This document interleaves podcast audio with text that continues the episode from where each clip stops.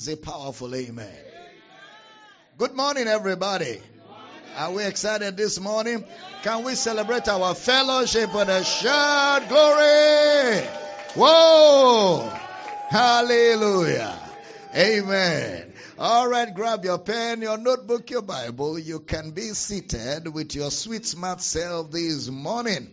Oh my goodness, what a joy to see every one of you this morning, and what a joy to have all of you in fellowship together as we explore the riches of redemption. As we look into the details of Scripture to build from where we started last night. The book of Ephesians, chapter 1, verse number 16. Ephesians, chapter 1, verse number 16. We began to lay foundations on the call of God. The call of God. Cease not to give thanks for you, making mention of you in my prayers. Next verse. That the God of our Lord Jesus Christ, the Father of glory, may give unto you the spirit of wisdom and revelation in the knowledge of him. Now remember we did a reconstruction yesterday because of the syntax situation in that verse. We said God does not give you the spirit after salvation. The giving of the spirit is salvation. You are born of the Spirit. So the giving of the Spirit is salvation. Therefore, God doesn't give you the Spirit after salvation. So this prayer wouldn't be that God will give unto you the Spirit of wisdom. It will be that God will grant you access into wisdom and revelation of the Spirit. Wisdom and revelation of the Spirit that has already been given to you. All right? Wisdom and revelation of the Spirit that has already been given to you. Next verse. The eyes of your understanding being enlightened, that you may know. The enlightenment of your eyes is that you may know what is the hope of his calling and what the riches of the glory of his inheritance in the saints. Pay attention to the word inheritance. I said that in London, but we never got there at all. All right, so we will get there.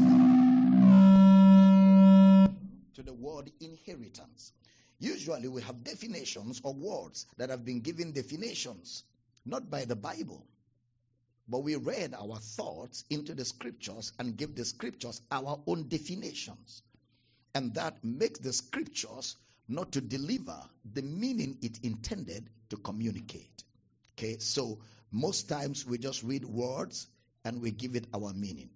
You know, recent or modern speakers, teachers, or denominations, and we use those words today because popular people, people we call popular, or people we call great men or women of God, use those words and we take it to be that must be what it is. Not because it is a word of the Bible, but just because it has been defined for us.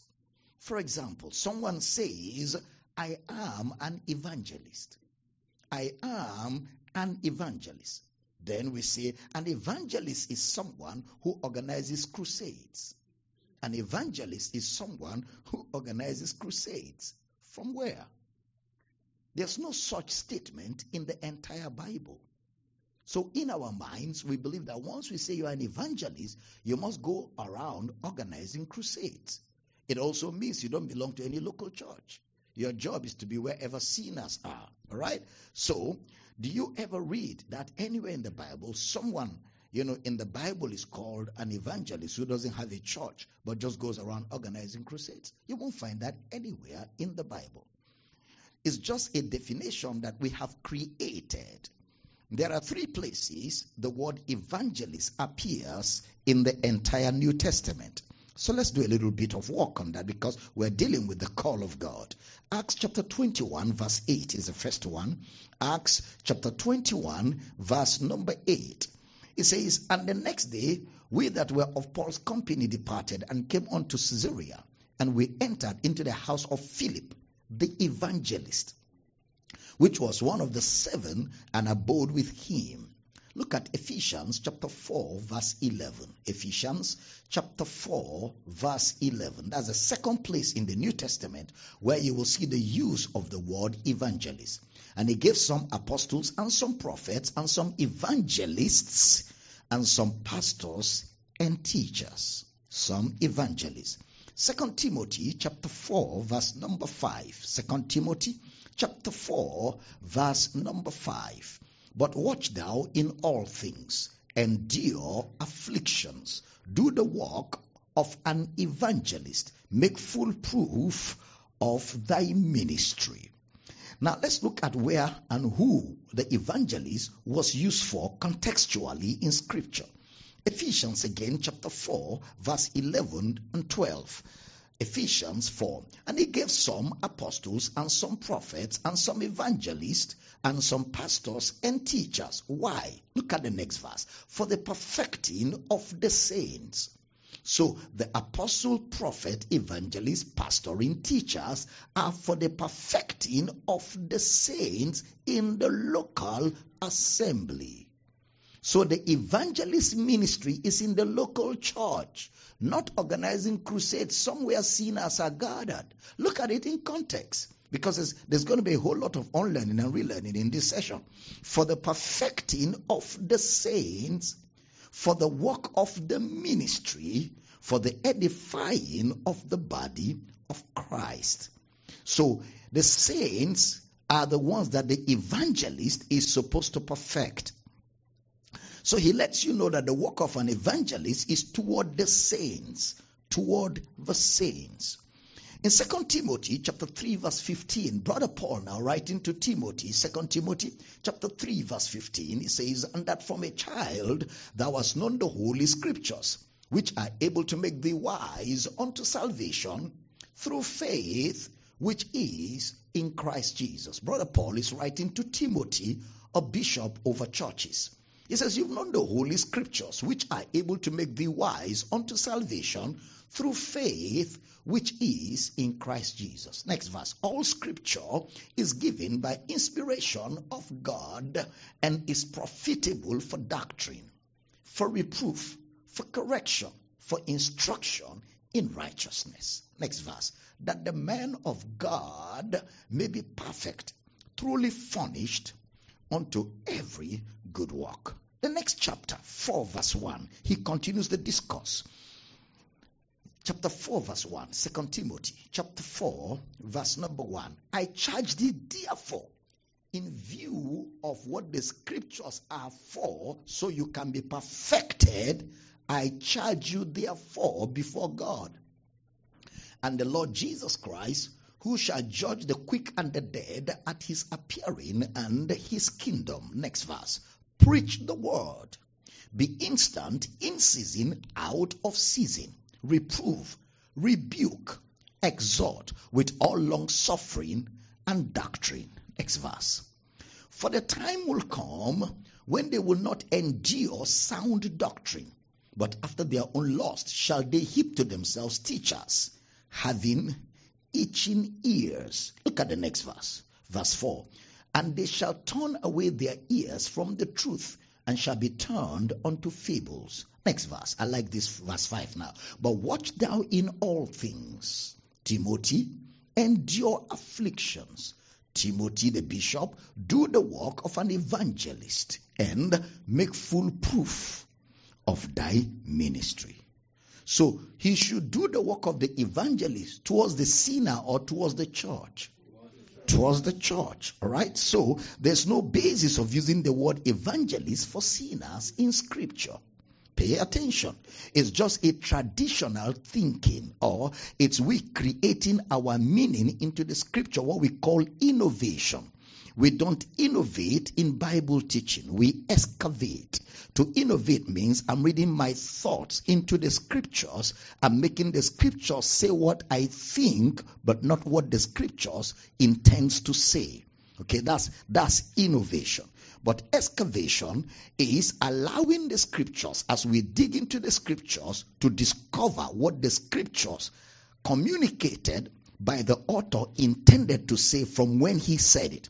Like I've always said, the scriptures can never mean today what it never meant when it was first written. I repeat that. The scriptures can never mean today what it never meant when it was first written. So, what it meant when it was first written is what it means today, in spite of circumstances and situation, and it will be what it will mean tomorrow.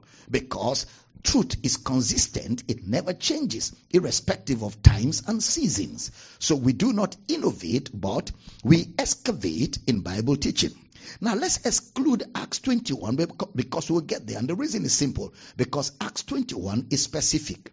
The word evangelist is from a Greek word, euangelisis. The Greek word euangelisis. It has an active word and a verb. It's called euangelizo. Euangelisis, the verb is euangelizo, which simply means to bear good news. To bear good news or to bear a report. Evangelist is one who bears good news or to bear a report. Now listen carefully. If you're reading a book and you start from chapter 20, you start reading the book from chapter 20. That means it's chapter 1 to 19. You jump to chapter 20. And then you say, I got to the house of Matthew, the IT specialist. Matthew, the IT specialist. Pastor Fowler is laughing because Pastor Matthew is not here. That means there must have been another Matthew in the picture. That's why you added the IT specialist. Why I had to say the IT specialist was because of who, you know, the other Matthew. Now, like the book of Luke was written and the book of Acts written by brother Luke. Luke and Acts were written by brother Luke. So I usually say the book of Acts is part B of the book of Luke. In the book of Luke, it's the same book, the same writer, the same audience. The book of Luke and the book of Acts, the same audience, the same writer, and the same book. It's just that one is part A and one is part B. So Luke is part A, Acts is part B. Now, in Acts chapter 1, verse 1, let's see the audience that Brother Luke addressed when he wrote the book of Luke. Acts chapter 1, verse 1. The former treatise have I made, O Theophilus, of all that Jesus began both to do and to teach. So the book of Acts was addressed to Theophilus.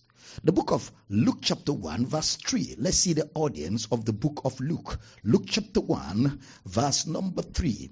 It seemed good to me also, having had perfect understanding of all things from the very first, to write unto thee in order, most excellent Theophilus. So the book of Luke was written to Theophilus, and the book of Acts was written to Theophilus by the same author. That's why the book of Luke is part A and the book of Acts is part B of the same story. Are you still here? Now, pay attention also in, in that same scripture where we just read, he says the evangelist. Then he mentioned Philip in Acts chapter 8. Philip the evangelist. In chapter 8, he doesn't call him Philip the evangelist. In chapter 6, Philip is one of those seven men that were chosen to help in the daily ministration. Out of the seven of them, Philip was one in the number if you pay attention. And they were meant to be deacons. Deacons. Today, if you say, Who is a deacon? they will say he is a non preaching minister, one who handles natural things like ushering to clean the building or to wash the toilets or he is a guy who stands behind the camera to film the services or a deacon is that brother or that sister who collects the offerings and takes them to the office to count them and put them in the bank. That's our definition of a deacon. But that's not true because that is nowhere in the Bible. The deacon, let me give you an example of a deacon is. Joshua was Moses' deacon. Joshua was Moses' deacon. Okay? And you will also find that Elisha was Elijah's deacon. Elisha was Elijah's deacon. So a deacon is a leader in training.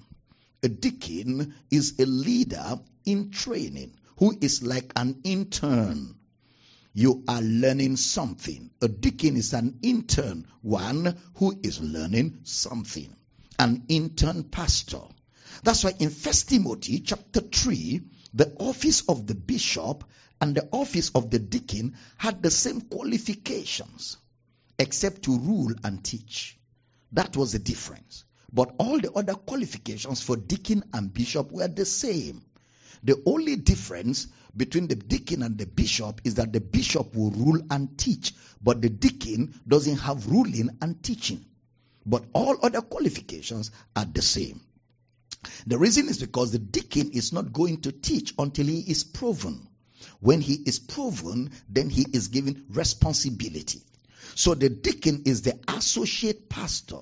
The associate pastor, that's the deacon, the word diakonos in the Greek.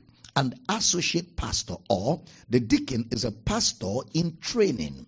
A pastor in training. He is not some guy sitting down to tell us what to do without knowing it. That's unbiblical use of words. So evangelist was used for Philip. Why was it used? Because the same Philip in Acts chapter 8, verse 5 went down to the city of Samaria and preached Christ. He went down to the city of Samaria and preach Christ unto them. That same Philip that was called evangelist. That same Philip that was selected to be a deacon.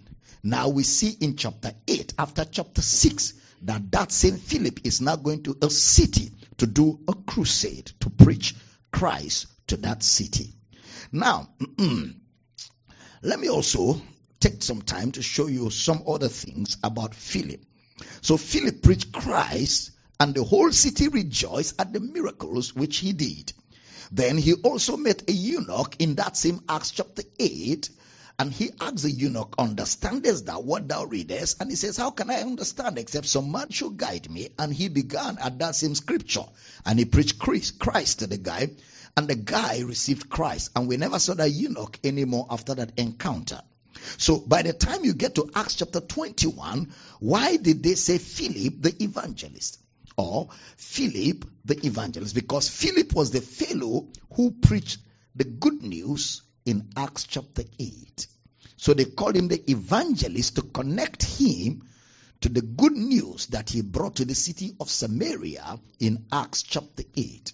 So evangelist is not the guy who does crusades, not at all. Just like we use the word bishop today. You know, if you are in the traditional Christian setting and you hear bishop, what you think is that bishops are senior to reverends. Okay, this is a reverend minister. This is a bishop. And that is a pastor. So pastors are very little men of God. Reverends are serious men of God. Bishops are the most serious men of God. That's the mindset we have in the church, and that's unbiblical and that's unscriptural mindset. But it's very common within the church circle, okay? And very common within the Pentecostal circle and the charismatic circle because they make the bishop feel like he's some kind of big guy and he has this this collar and he has this this beautiful dress and all of the chain with everything and all that that goes with what we think a bishop ought to be. All right, so we now say that the bishop is somebody who has many pastors under him. Then we have elders.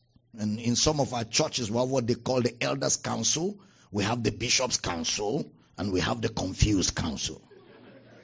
Okay, all kinds of councils everywhere. Because the word bishop is the word episkopos. Episkopos. Now, why do we use the word bishop? In Israel, let me give you the history. In Israel, those who are over congregations or over people are called elders in Israel, traditionally, those who are over people are called elders. And the Greek of it is the word presbyterios, presbyterios, where you have Presbyterian or where you have the presbytery, presbytery.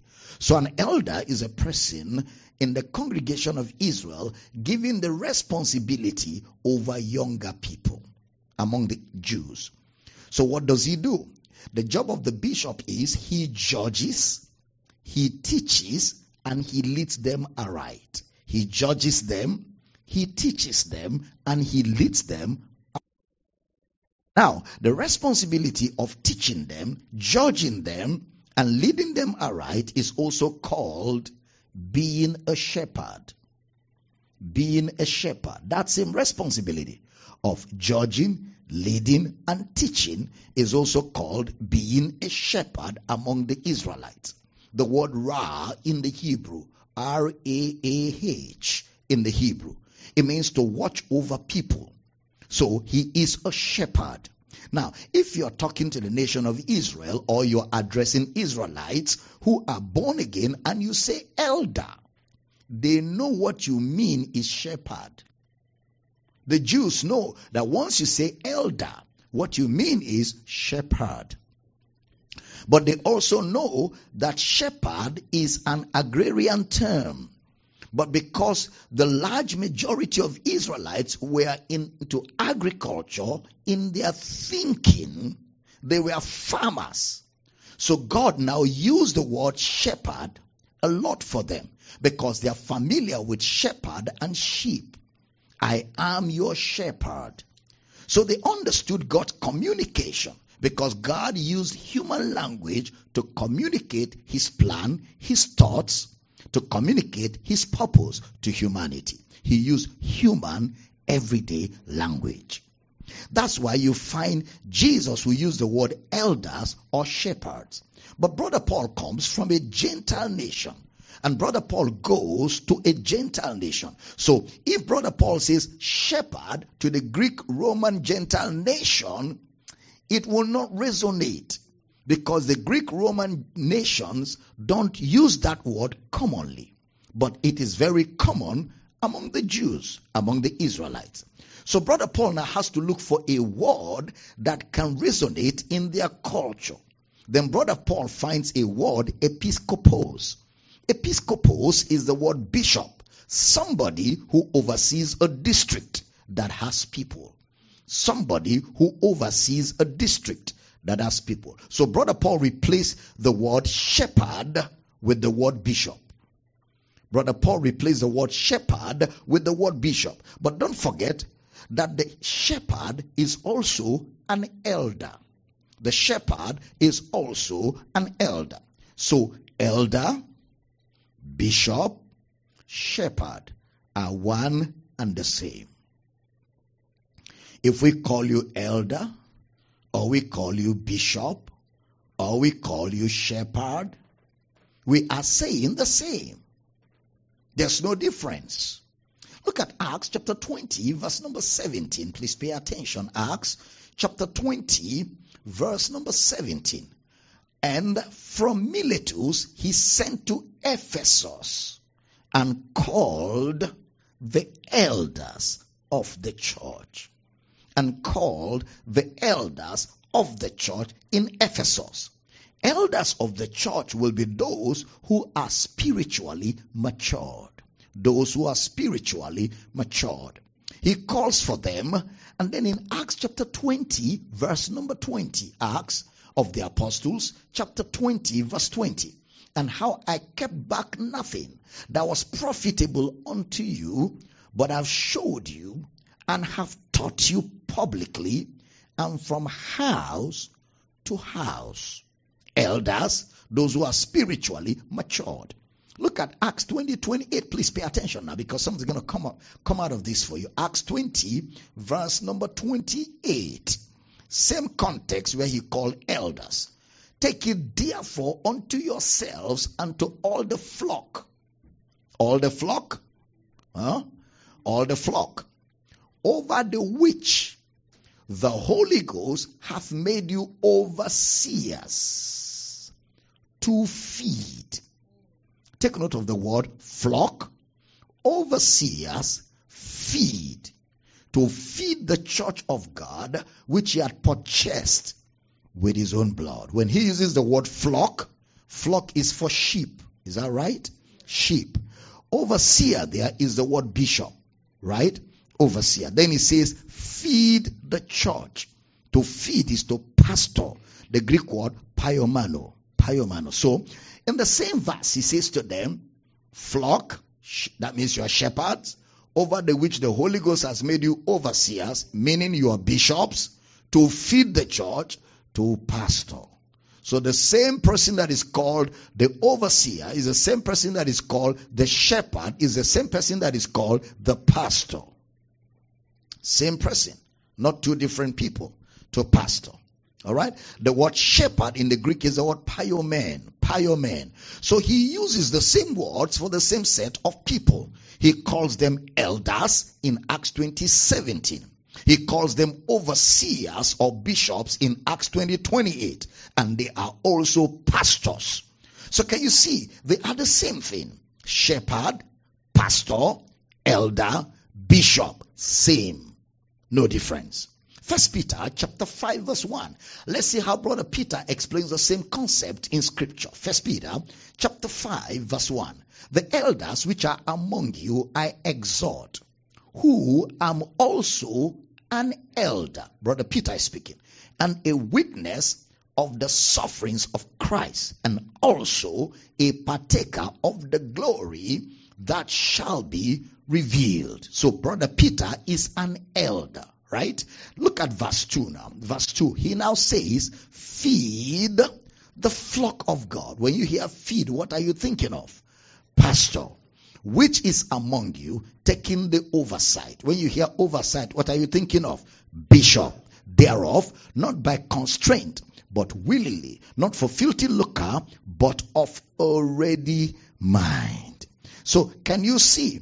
The flock is the pastor to feed the flock taking oversight is the bishop. Same person is called pastor, same person is called elder, same person is called a bishop. So the bishop, the shepherd, the elder are one and the same. Am I teaching good? Now look at First Peter chapter 5 verse 3 to 4. First Peter chapter 5 verse 3. Neither as being lords over God's heritage, but being examples to the flock being examples to the flock. Verse number four now, pay attention. And when the chief shepherd, the word chief shepherd is the word archbishop. Archbishop. When the chief shepherd shall appear. So Jesus is the archbishop. Jesus is the archbishop. When he shall appear, you shall receive a crown of glory that fadeth not. Okay, verse 5 that fadeth not away verse 5. Likewise, so he goes into other instructions. Now, so Jesus is the chief shepherd, which means elder, bishop, pastor are one and the same. Now, over time, the definitions have changed. Not because the writers did it for us. we have evolved the words. Look at Acts chapter 2 verse 41. Acts chapter 2, verse number 41. Mm-mm. Are you still in the building? When I started, what did I say? You should take note of the word inherit. Great. Then they that gladly received the word were baptized, and the same day they were added unto them about how many souls? 3,000. So 3,000 people were added to the church. Verse 42. Now, these 3,000 people that are added to the church in Acts chapter 2, verse 42, look at what it says in verse 42. And they continued steadfastly in the apostles' didache or doctrine and fellowship, and in breaking of bread and in prayers. Fellowship is what we do in church. Fellowship is not the baby church. I, I overheard two people discussing, and one of them said, You know, I pastor a fellowship. And the other one said, Well, I pastor a church. That's to say, you pastor a baby gathering. I'm pastoring the real deal. In our minds, when we hear fellowship, it doesn't sound serious. When we hear church, that's the real deal. Okay, that's our traditional thinking. But what happens in the church is fellowship. So if I say I pastor a fellowship, what am I saying in essence? I pastor a church. So that it is called fellowship doesn't make it inferior to church because what happens in the church is fellowship. They continue steadfastly in the apostles' doctrine and in fellowship and in breaking of bread. For example, if you call a church like Power City Campus, campus, That's not a serious deal. You can actually be in the campus, but you still need to be in a church. That's illiteracy communicating. Because once you are in a campus, so what is a campus? A campus is where you study, where you learn.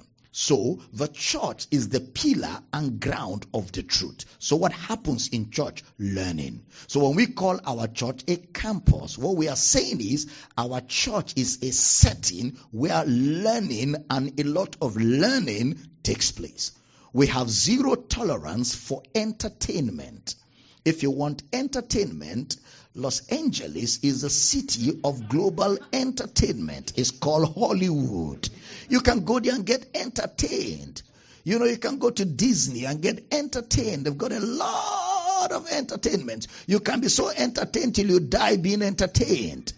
But when you come to the church for God's sake, please get rid of entertainment in your mind and know that you're getting serious with, with education, spiritual education. You're coming to learn. You're coming to grow. You're coming to be equipped.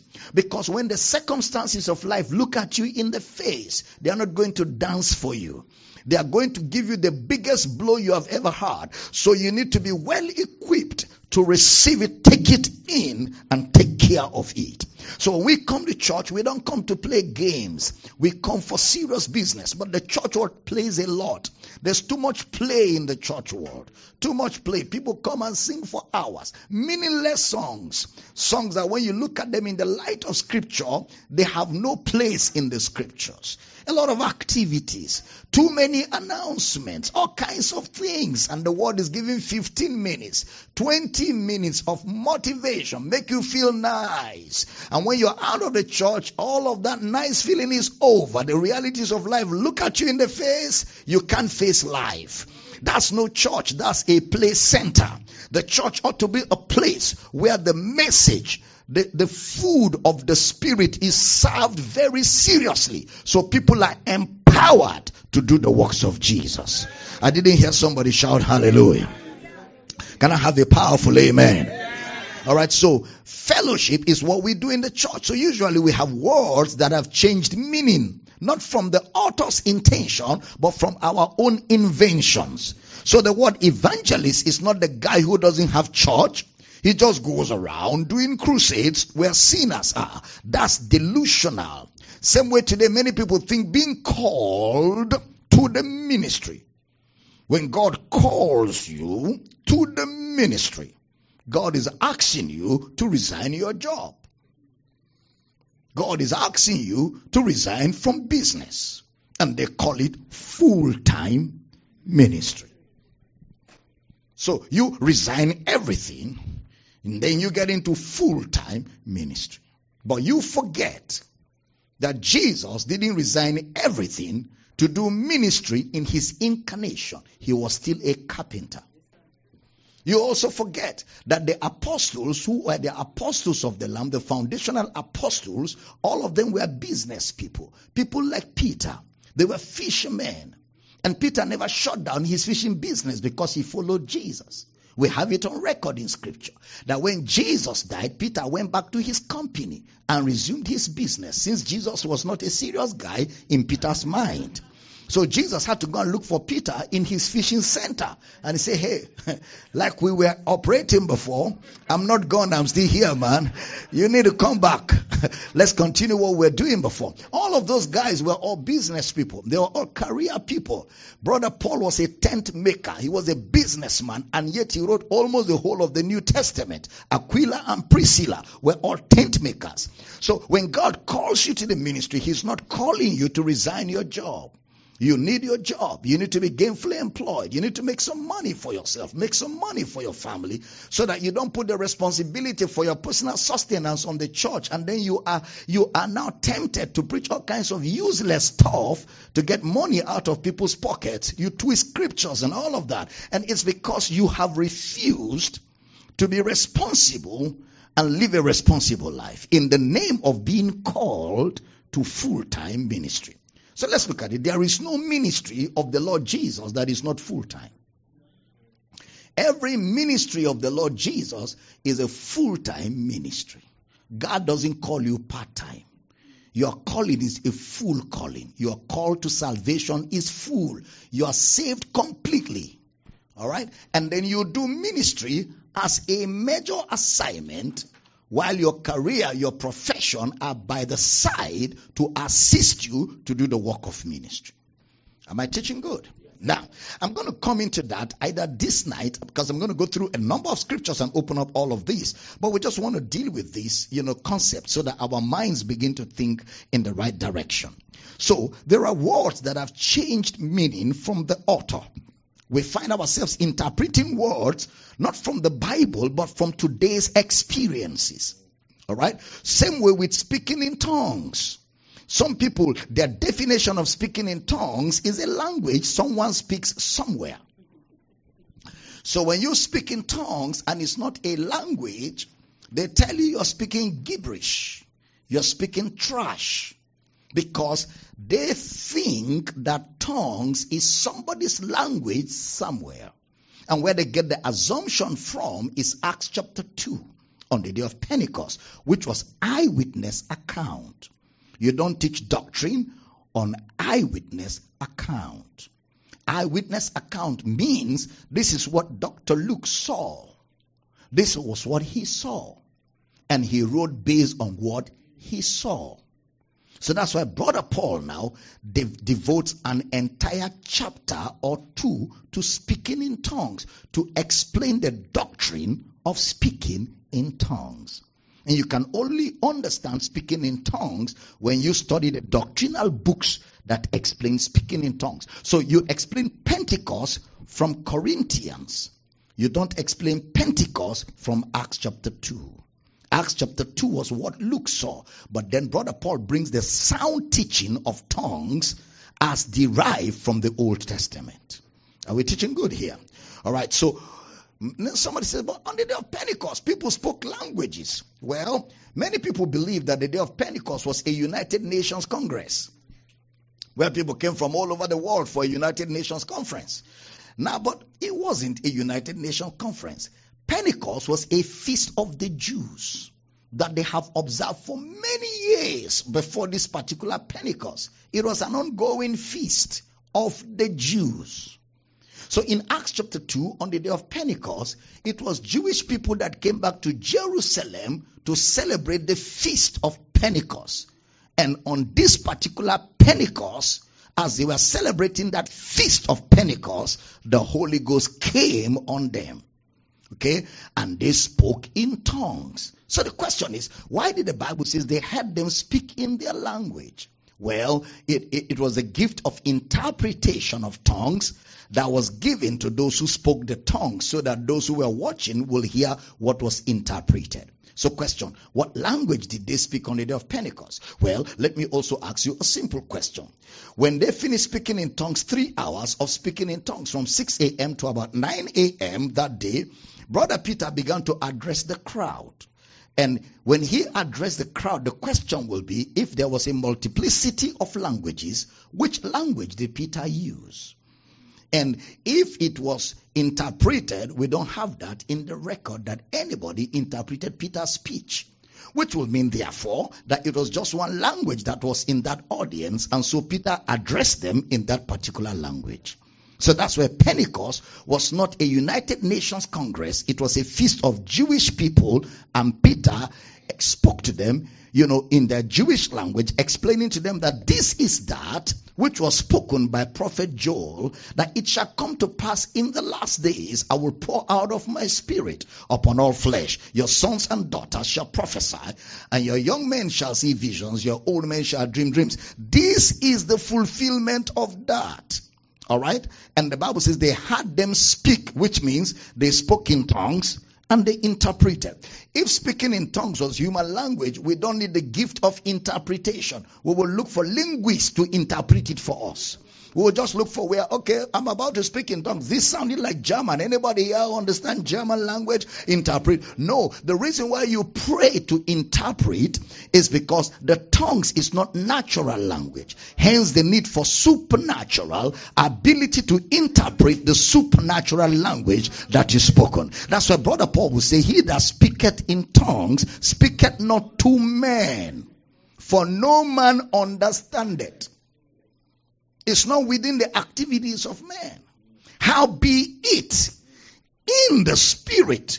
So when you speak in tongues, you are speaking where? In the spirit. So to speak in the spirit, what do you do? You speak in tongues. So I want to speak in the spirit. Now what do I do? Mengrondo sika. I'm already speaking in the spirit. I don't have to feel it because I'm not trying to get in the spirit. I am spirit. So I speak in the spirit naturally. That's why in the book of Mark it says, These signs shall follow those that believe. In my name, they speak with new tongues. It's part of your DNA. All right, so, but when you do not understand, just like we have dealt with all the different concepts evangelist, deacon, bishop, fellowship, okay, elder, and all of that. When you do not understand scriptural words from scriptural definitions, then you innovate. And when you innovate, you misinterpret. And when a scripture is misinterpreted, a truth is lost. When a scripture is misinterpreted, a truth, a major truth, is lost because you cannot find truth in falsehood. So scriptures must be rightly divided to arrive at the truth of the scriptures. Are we in the building here? Please, this is very important. Now, so that's not the meaning. So the same way we have, you know, different words for different things. For example, let me give you one more before I get into what I really want to teach you. We're just laying foundations, right? The Bible says, Love not the world, neither the things that are in the world. If any man love the world, the love of the Father is not in him.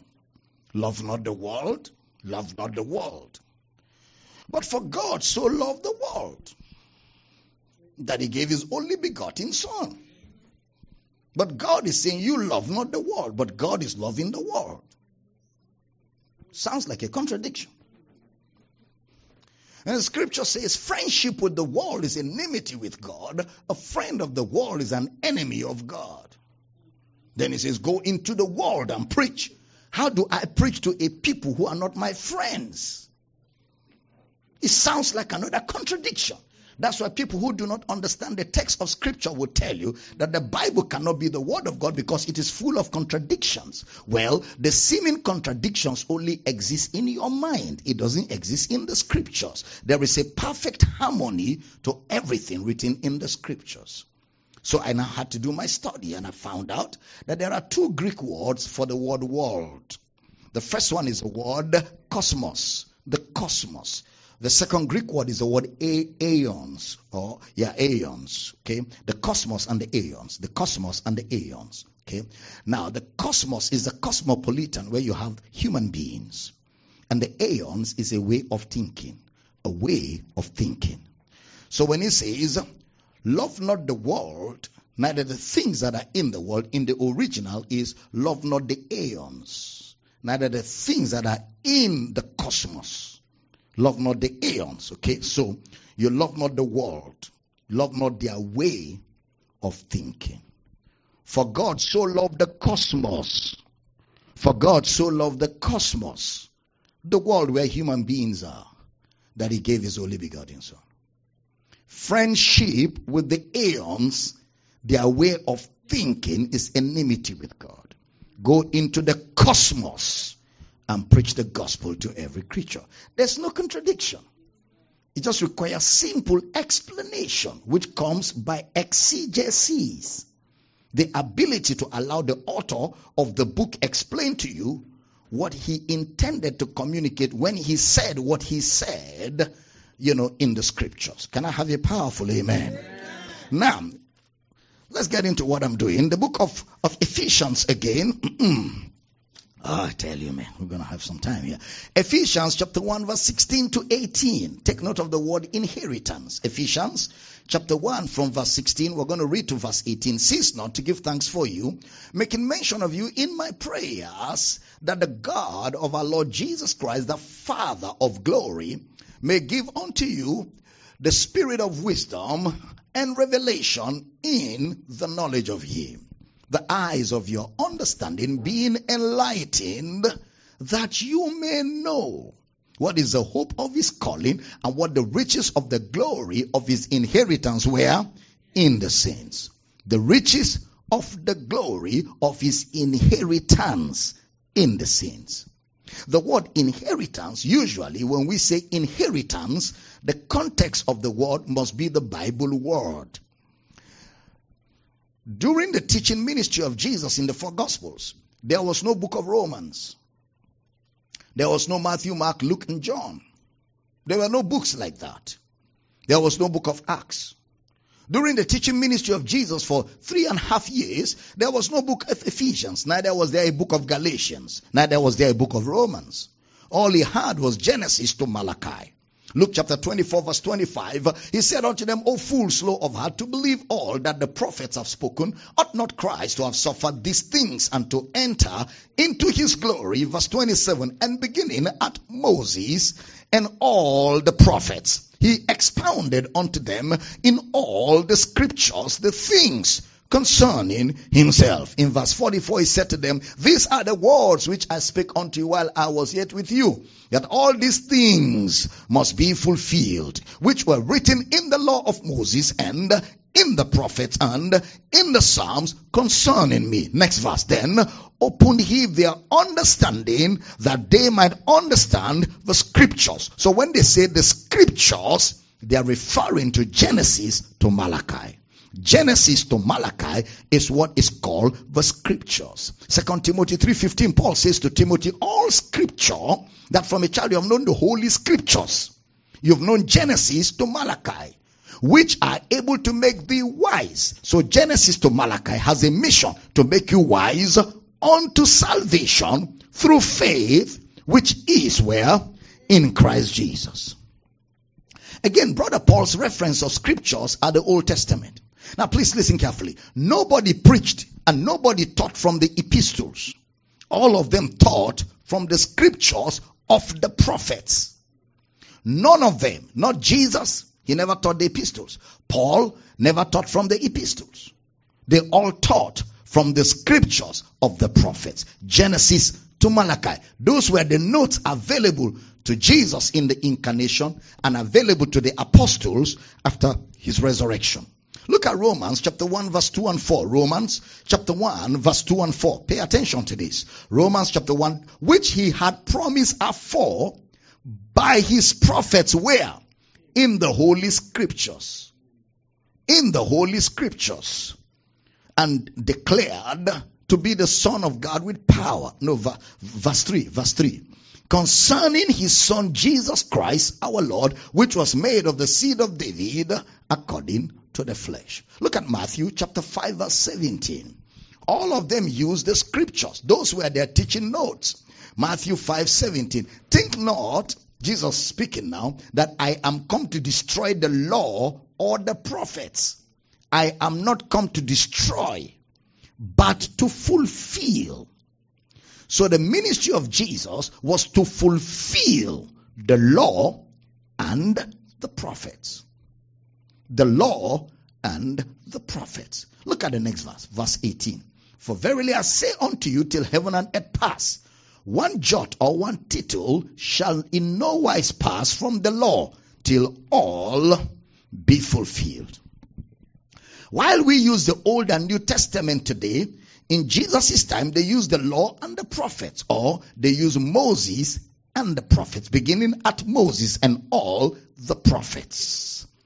So what they had was called the scriptures or the law and the prophets. And that's the only place where you will find anyone in the book of Acts referring to the book of Romans or Ephesians. Nobody in the book of Acts. All they were referring to was to the scriptures of the prophets or the Old Testament.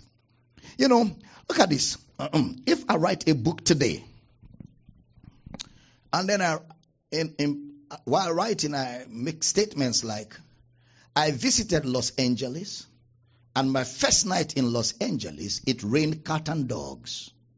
Oh, cat and dogs all over the place. In another hundred years from today, if somebody is reading my book, and cat and dog, that, that phrase is no more in use. when he reads cat and dogs in his mind, he will think maybe animal cats and animal dogs were falling from the sky. It will take somebody who is here today then to say, no, when we say cat and dogs back in the days, what we meant was the rain was heavy. He will have to interpret what I said, even though what I said was English, but it had a meaning. So when scriptures were written, words were used that are not the same words in our English meaning today. That's the reason why scriptures must be interpreted. Okay, scriptures, Genesis to Malachi, must be interpreted. If scriptures are not interpreted, you will never know the truth of scripture. It is the interpretation of the scripture that makes the word come alive, that communicates the intent, the thoughts, and the plan of God to a believer or to anyone listening to the scriptures. So it was not possible for Jesus to use the book of Romans because the book of Romans was not in existence at this time. So the context of what he said will be the context of the Old Testament. So when you see words of scripture in the four gospels, you must look for the meaning of it in the Old Testament. Anytime you're reading anything in the four gospels, the meaning of what you are reading will be in the Old Testament. It will not be in your English dictionary. It won't be in your English dictionary. It will be in the Old Testament. Even Brother Paul taught from the Old Testament. So when you have the word inheritance, that phrase inheritance, used a couple of times. For example, Ephesians 1:18. Look at it, pay attention. Ephesians chapter 1 verse 18. The eyes of your understanding being enlightened that you may know what is the hope of his calling. Please, I beg you pay attention. And what the riches of the glory of his inheritance were in the saints. Ephesians chapter 1 verse 14. Ephesians chapter 1 verse number 14. The use of the word inheritance which is the earnest of our inheritance until redemption of the purchased possession, unto the praise of his glory.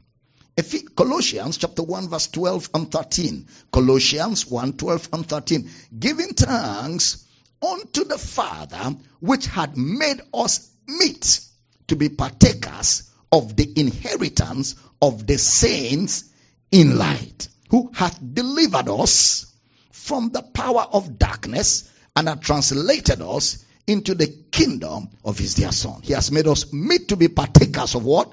The inheritance. Acts 20 32. Brother Paul now speaking to the church at Ephesus, he said to them, Brethren, I commend you unto God and to the word of his grace, which is able to build you up and to give you an inheritance among all them which are sanctified.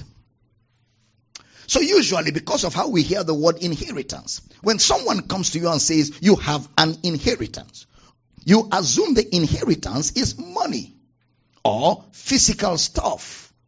That's nothing bad with thinking that your inheritance is money or physical stuff. But if you go to the Old Testament and you see the word inheritance, there are two words. The first word is kleronomos, kleronomos, and the second word is kleronomai. Kleronomai. Kleronomos, kleronomai.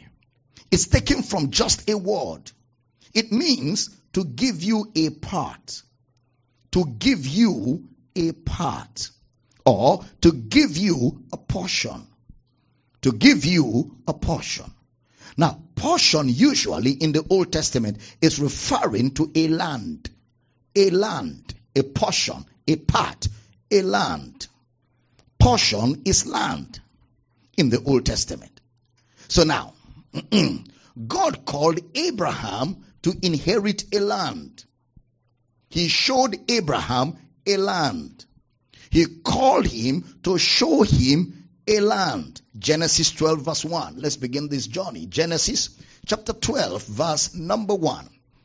Genesis 12:1. Now the Lord had said unto Abram, Get thee out of thy country and from thy kindred and from thy father's house unto a land that I will show you unto a land.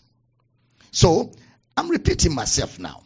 That land and inheritance are synonymous words. Let's back up a little bit again. Genesis 12, 1 and 2. Now the Lord has said unto Abraham, Get thee out of thy country and from thy kindred and from thy father's house unto a land that I will show thee. Next verse. And I will make of thee a great nation, and I will bless thee, and make thy name great, and thou shalt be a blessing. Pause. How many of you will follow a property developer to a land he will show you?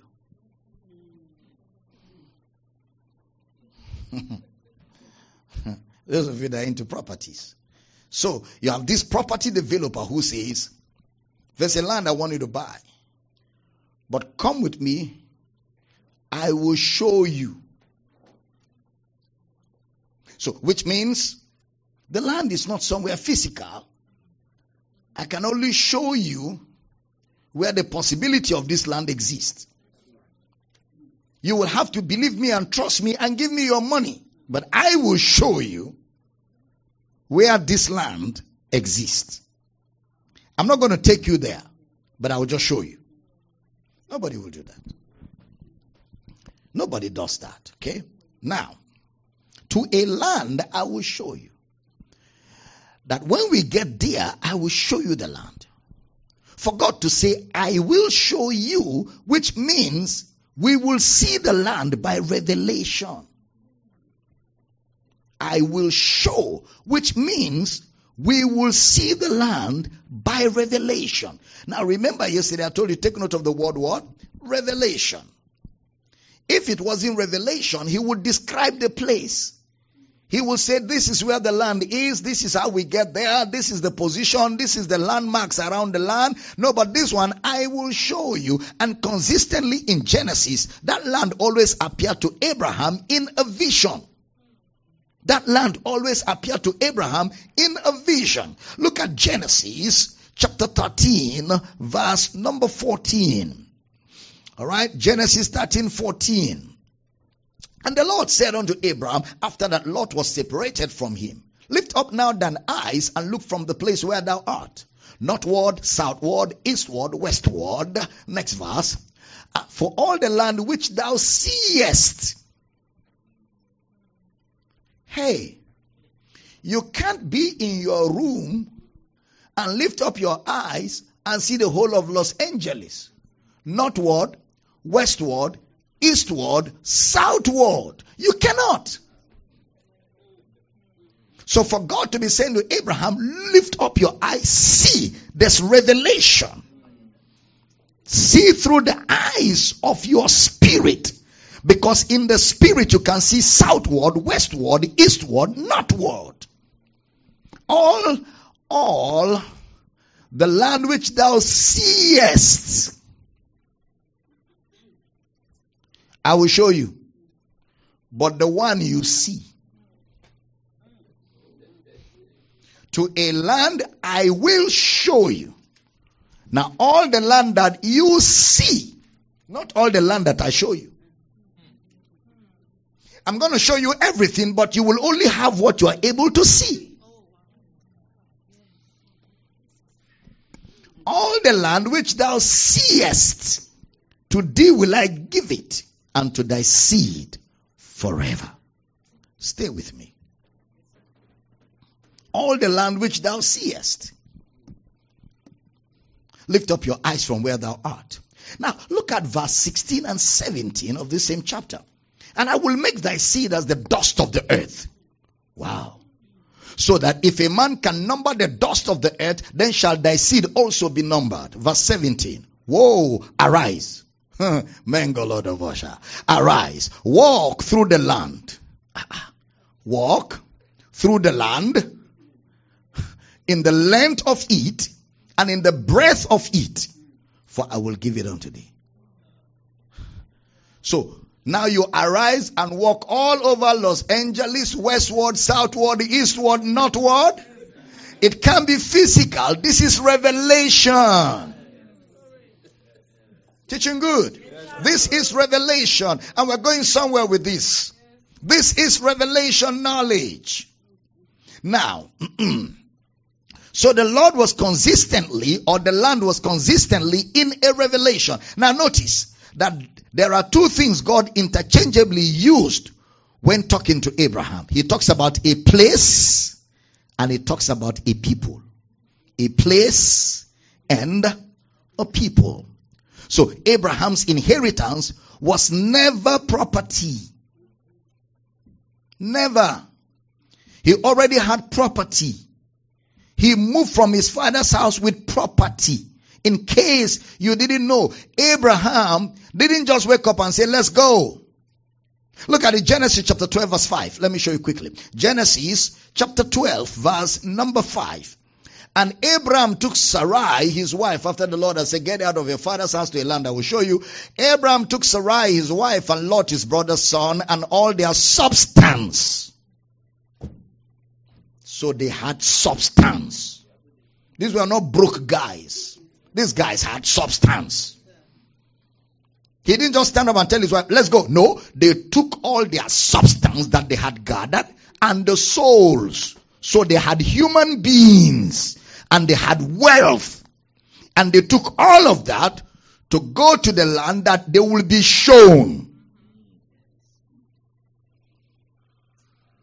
The blessing of Abraham is not jets and aircrafts and cars and houses. That's not the blessing. This guy already had substance.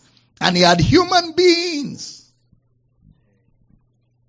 Abraham was wealthy. He wasn't broke. A man that had 300 trained servants in his house, trained, skilled, not unskilled. And when you have 300 skilled, the unskilled will be more in number. In his house. In his house. Maybe you have a huge staff in your house 10, 12. That's a lot. To do what? Clean your shoes, clean your bathroom, cook for you, wash your car, drive you, attend to you, go on errands. There are too many. Abraham had 300 in his house, not in his city, in his house. And if they were men, they had wives and children in his house. That's not a little guy. That's not some broke guy. because when they took Lot, he took his 300 trained servants and went after and recovered Lot. He wasn't broke. So the blessing that God gave Abraham was not more money, more houses, and more cars. Mm-mm. So when we sing Abraham's blessings are mine, don't be thinking of cars and houses. We'll find out. So he took substance. He took souls to go to where God was going to show him. Does it make sense? It doesn't make sense naturally. You are already established. You've got souls, you've got wealth, and you've got everything. And somebody comes to say to you, Come with me to a place I will show. I've not even shown you. So I relocate you to a place you don't know where you're going. It doesn't make sense. That can be natural communication. Am I communicating at all? That can be natural communication to a land I will show you. And I will make you a great nation. I'm already great. 300 servants in my house trained, and I have many more untrained. He's rich in cattle, in silver, in gold. The guy is not broke. He's not looking for anything. That's why the greatest disservice to the body of Christ is the materialistic gospel. The gospel of give and get, give and get, give and get is a disservice to the gospel. We just had some fellowship with Pastor Fowler this morning. Pastor Fowler pastors our church in Croydon, and he was saying to me, you know, uh, uh, Dr. Damina, before I met you, I was not going to church. I wasn't interested in going to church because all church offered me were things I didn't need. They said if I come, I will be rich. I was already okay with my money. Or if I come, I will have breakthrough. I didn't need their breakthrough. If I come, I'll have a car. I didn't need their car. If I come, I will have a house. I didn't need any of that. So there was no need to go there because the things they offered were not the things I was looking for. And that's the story of many churches. You come to God for things, you're going to the wrong person for the wrong stuff. The richest people on the planet don't even know your God and they don't care about Him. So Abraham's blessings cannot be anything material. It cannot be anything financial. That's why it's going to be shown. It's going to be shown. They had sons. So Abraham went with property, he went with people. Abraham was called from wealth. He wasn't called to be wealthy, he was called from wealth. So God gave Abraham inheritance. Again, inheritance means something to be part of. You're going to be part of something. That's the word inheritance. Now pay attention. When you inherit, it means if someone gives you an inheritance, it belongs to him. So he now says, come and be part of what I own. Come and be a part of something. What belongs to someone, he gives you to be a part of. I have told you, inheritance is come and be a part or come and take part of it. What is God's own in the earth? What does God own in the earth? What belongs to God? What belongs to God? The whole earth. The earth is the Lord's and the fullness thereof, the world and they that dwell therein.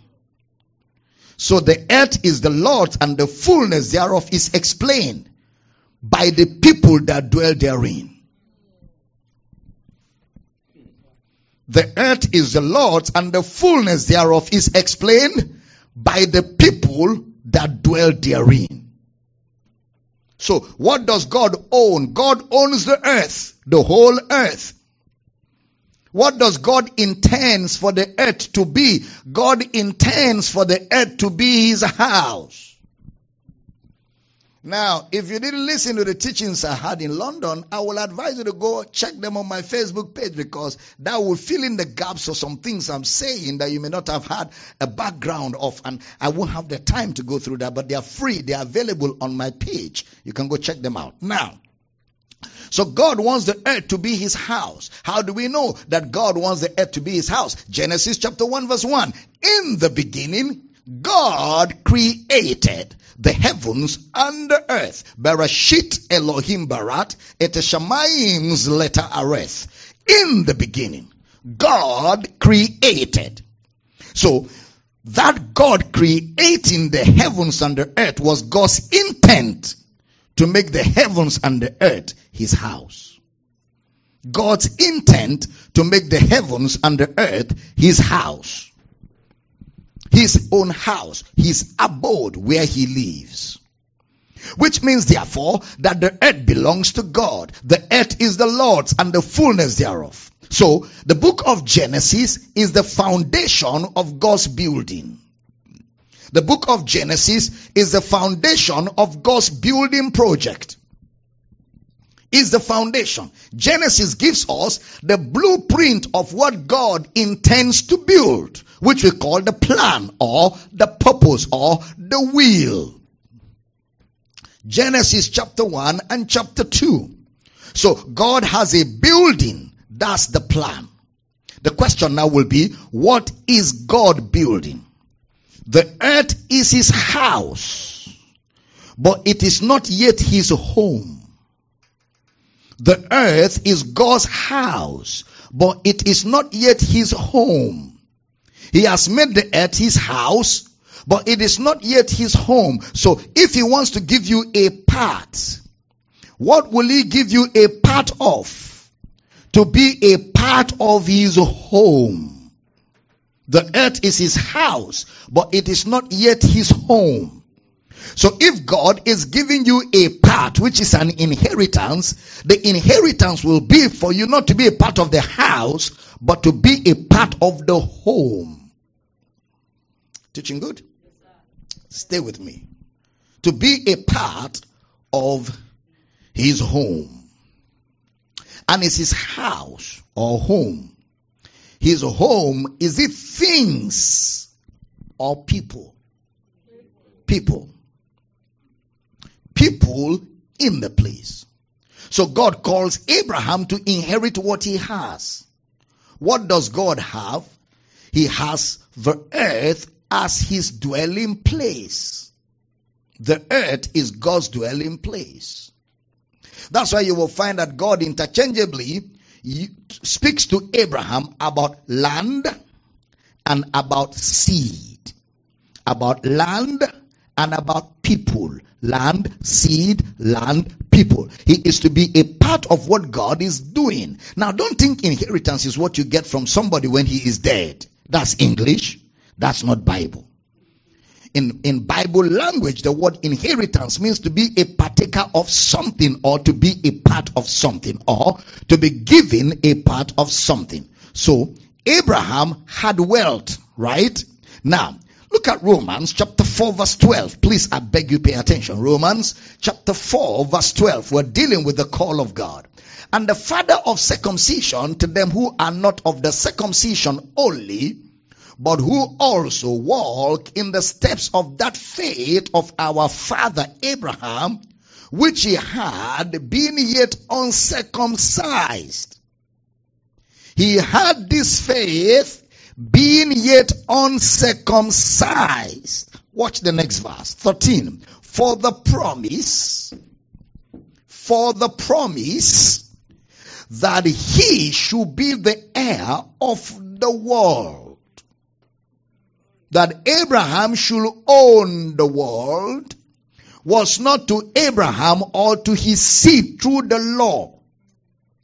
But Abraham was going to own the world through the righteousness of faith. That God was going to give Abraham the inheritance not by qualification. That Abraham will do nothing to be qualified. But faith in what God had promised will make him righteous and a part of what God is building. Abraham is going to be a part of what God is building. Now, hold that somewhere. Let me take you somewhere else. Now remember, how do I help this? How do I help this?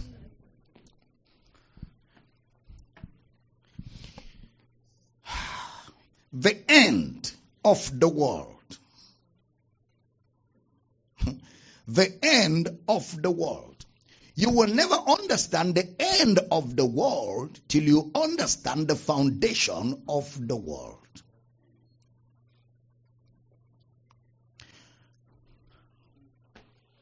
God promised eternal life from the foundation of the world. God promised eternal life. Okay. From the foundation of the world. So, what will be the end of the world? The end of the world will not be the last day of the world.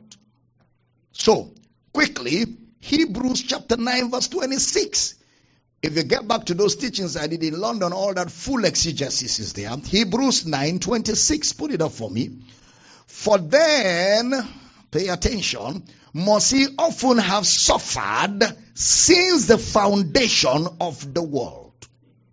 But now, once and in the end of the world, when is the end of the world? Had he appeared to put away sin by the sacrifice of himself. So when is the end of the world? When Jesus died. The death of Jesus was the end of the world. What was the foundation of the world when God promised that Jesus was going to die? What is the end when Jesus died? So the end means the fulfillment of God's promise. Are we, are we together here? The end is the fulfillment of God's promise in the death, burial, and resurrection of Jesus. Now, the teachings I did in London, I did a lot of exegesis on Matthew 24, and I took time to deal with that. If you get those teachings, they're free on my Facebook page. You can listen to them this afternoon before we come for the evening session today. Now, so, remember foundation and end, just like I explained. So, if Abraham is the heir or a part of the world. Hmm. If Abraham is the heir or a part of the world, which world? Physical world or the temple of God? What is Genesis 1? God's building project. What is God's building project? The physical world or the temple? The temple. Very good. So, God's project is the temple. Psalm 24, verse 1. Psalms 24, verse 1. Please stay with me. Psalms 24, verse number 1. The earth is the Lord's and the fullness thereof, the world and they that dwell therein. The world. The world. Abraham is the heir of the world. The world and they that dwell therein. Has that happened? Has this happened? Hmm? Has everybody in the world received the salvation plan of God? Has everybody in the world become the temple of God? So that scripture has not happened.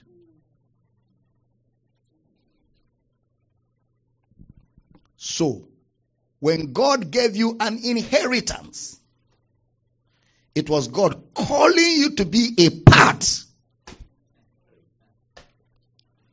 of fulfilling that scripture in making the whole earth his home. To make the whole earth his home. Because he has a house, but it has not yet become a home. Because the house is without form, void, and darkness. And God said, the preaching of the gospel, let there be light. The preaching of the gospel. So to turn the house into a home will require the preaching of the gospel. It is the preaching of the gospel that will cause men to become the home that God began to build from the foundation of the world, which the death of Christ has made available. I'm teaching good. Now, stay with me. Now, that is the eventual plan. That is what we call the end of the world. So, if Abraham is called to be an heir of the world, is it of a particular nation or when the world is filled with his glory? The earth shall be filled with the knowledge of the glory of the world as the water covers the sea. How is that going to happen? Through the preaching of the gospel. We move into cities. We move into nations. We preach the gospel. We get people saved. And everyone who gets saved becomes a tabernacle of his glory. The more people get saved, the more the earth is becoming the Lord's and the fullness thereof, the world and they that dwell therein. That's the eventual plan. And that plan is on course. And you are called to inherit that plan, to be a part of that plan of turning the earth from a house to God's home. Teaching good here. Stay with me. Now, that's exactly what God was saying to Abraham. That's exactly what God was giving to Abraham. Oh my goodness. So every time God is showing him that land, God is showing Abraham the end of the world. He kept showing him the end of the world. He says, no one shall be able to number your children. They shall be like the stand. They shall be like the stars. We can't number them. That is the earth. People will be saved in numbers that cannot be numbered. God's home. That is the end. Now, there's a mind renewal very, very much required. Now, the land he kept showing Abraham is the end. So Abraham kept seeing the end. The end is that no man shall be able to number them, number thee. So Abraham is called to be part of what? the end of the world. Abraham is called by God. What is the end of the world? When the whole earth is filled with God's glory. What was the beginning? What was the beginning? Be fruitful, multiply, replenish the earth, and subdue it. You can't ask for something that is created new to be replenished. Yes, sir. You don't replenish what is new. Be fruitful. That's not a scripture for marriage. Marry your wife. Be fruitful. Mm-mm. Multiply. Mm-mm. How many can you multiply?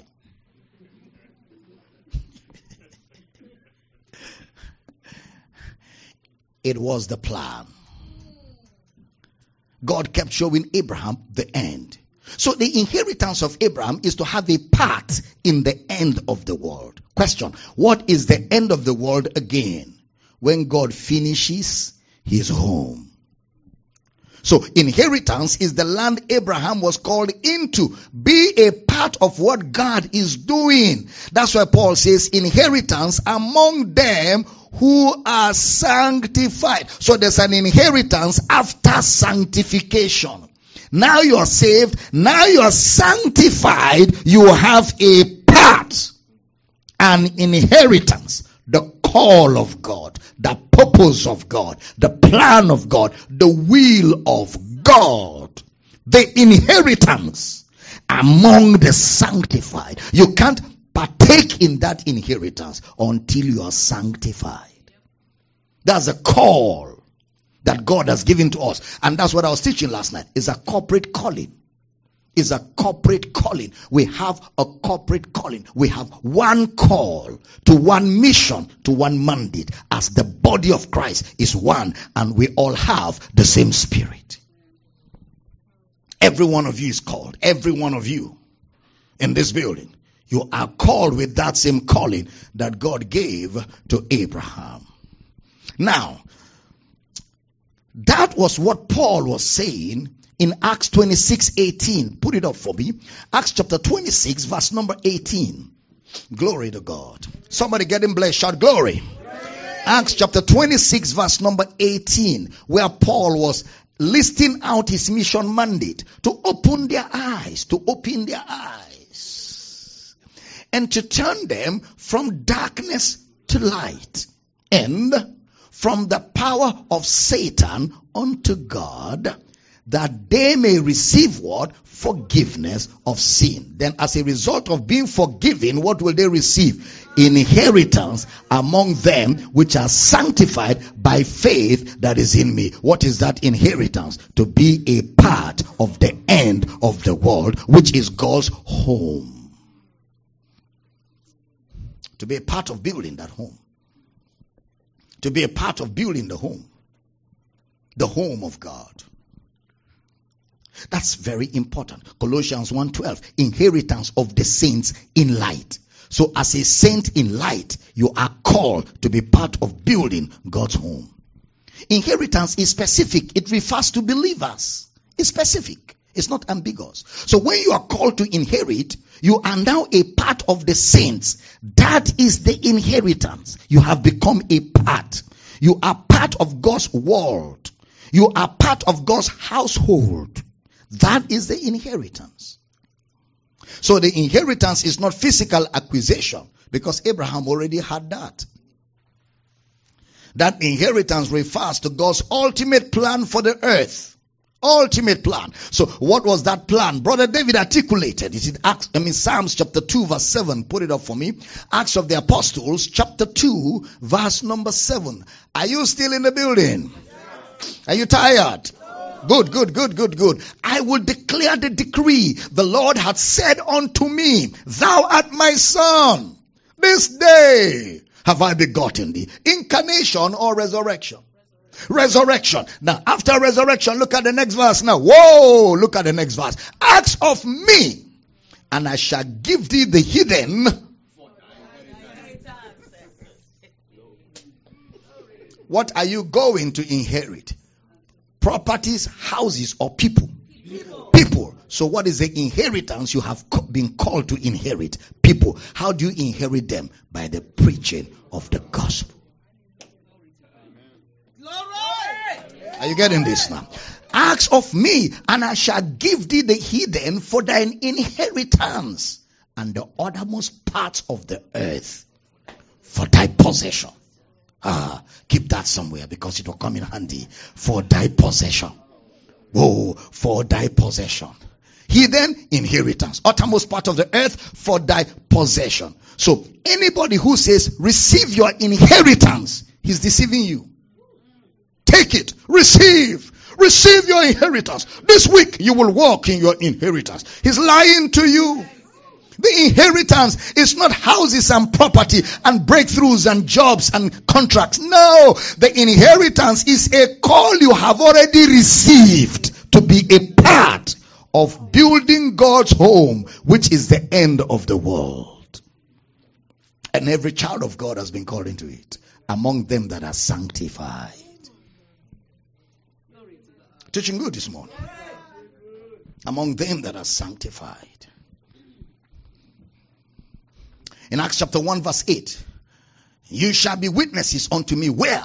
In Jerusalem, uttermost parts of the earth. Jerusalem, Judea, Samaria, and to the uttermost parts of the earth. Inherit the earth.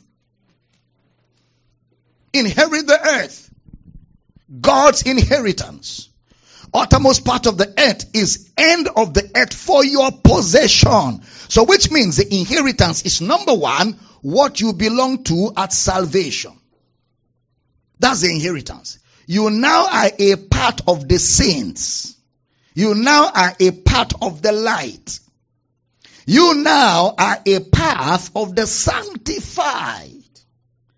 You're not going to be sanctified. You are already sanctified by faith in what Christ has done. Now, as a result of being a part of that inheritance, that inheritance now becomes your responsibility to your world. You are saved to serve your world with God's salvation plan. You're not just saved to have a nice time in church. No, that's far from it. You are saved for a mission. That's why every child of God is called. There's no un, there's no child of God that is not called. Every child, except you're not born again. There's a calling of God on your inside. The message that saves you now becomes your mission to save others. Saved to serve God's purpose to my world. Saved to serve God's purpose to my generations the uttermost part of the earth. So when Jesus says all authority is given to me in heaven and on earth, is that the inheritance? Huh? Heaven and earth. Yeah. Go ye therefore and make disciples. Go and turn men into students. Go and make men learners of the things that I have commanded. Teaching them to observe. And lo, I am with you till the end of the world. What is the end of the world? When the earth becomes God's home. Is that the inheritance? Yes. So when we go to preach the gospel, we are walking in his inheritance. That is why the Old Testament kept using the word inheritance as land. Land is where people are. No one has ever been given the desert.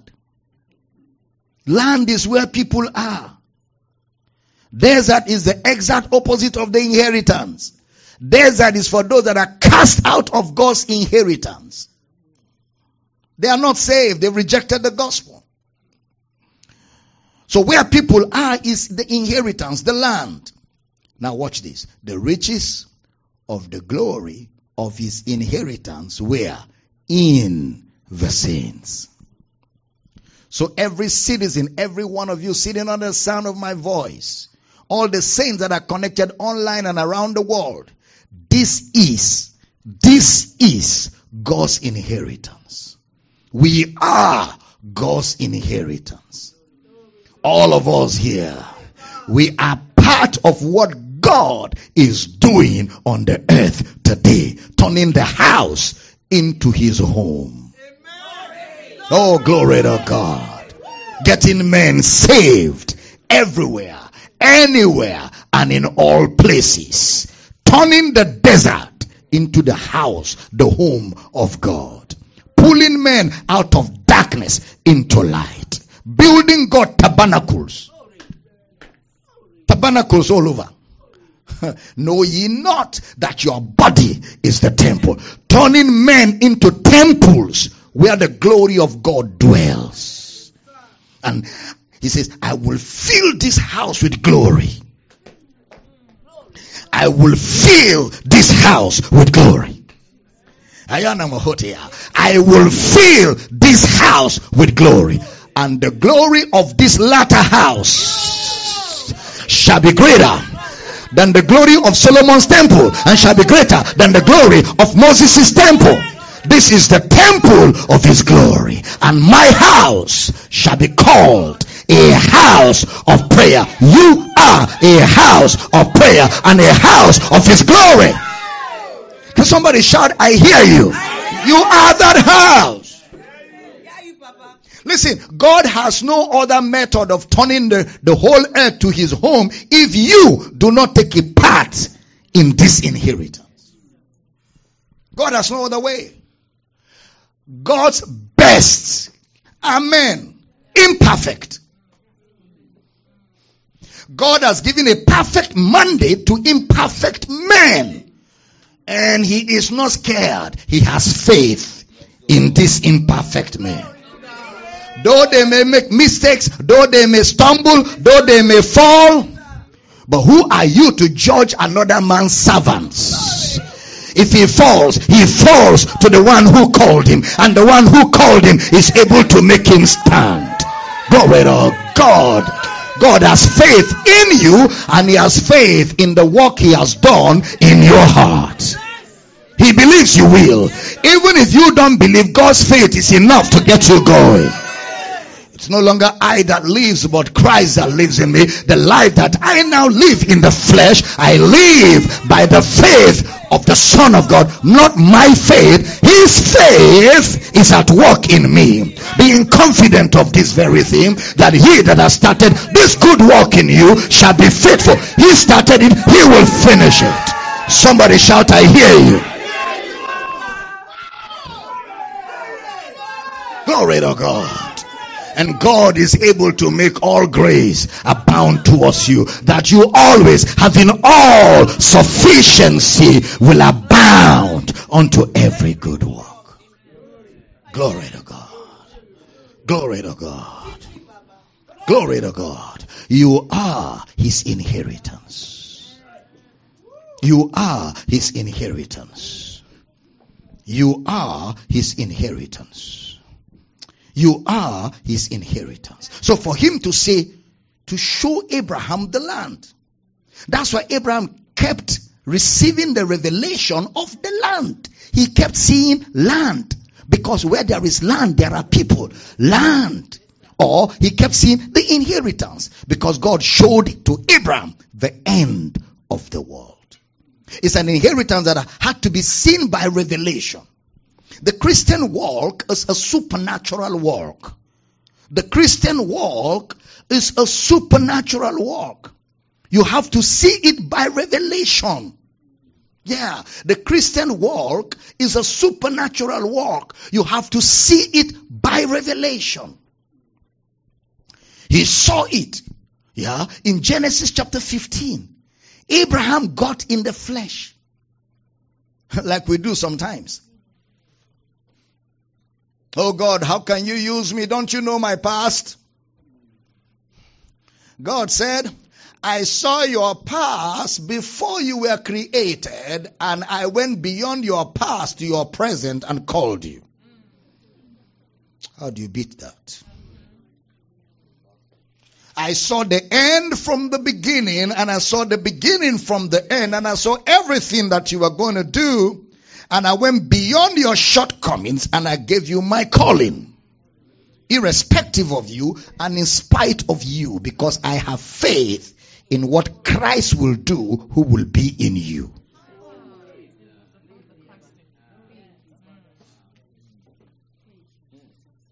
God has faith in what Christ will do. And Christ in you, the hope of glory. So you are the house of his glory. You are a custodian of God's glory. So that's why we walk by faith. By faith. I may not have all that I need right now, but I know that in me is all that I need. So as I grow in revelation, the eyes of my understanding is being enlightened to discover the riches of the glory on my inside, the resources that I require. They are all in me. God is not going to add anything else to you after salvation. nothing. God gives you nothing after salvation. Once you are saved, God is done with you. Once you are saved, God is done with you for eternity. Salvation is all of God and all of His resources and all of His power and everything that makes Him God, He puts on your inside. Now He allows you to grow by revelation and discover the things inside. And when you discover them, you trigger their operation that the communication of your faith will become effectual. How? By the acknowledging of every good thing that is where? In you because you're where? In Christ. God adds nothing to you anymore after salvation. That's why salvation is God's perfect work. salvation is God's perfect work. He doesn't add anything else. You only grow in the knowledge of what He has done. The works were finished from the foundation of the world. And now, at the end of the world, he has appeared to put away sin by the sacrifice of himself. So both he that sanctified and they that are sanctified are all of one, for which cause he's not ashamed to call them brethren. He has faith in his work. People call you imperfect, he calls you holy. You call yourself weak, he calls you strong. You call yourself finished, he calls you beginning. You're not finished. You know the guy Gideon. Oh, Jesus. You know the guy Gideon.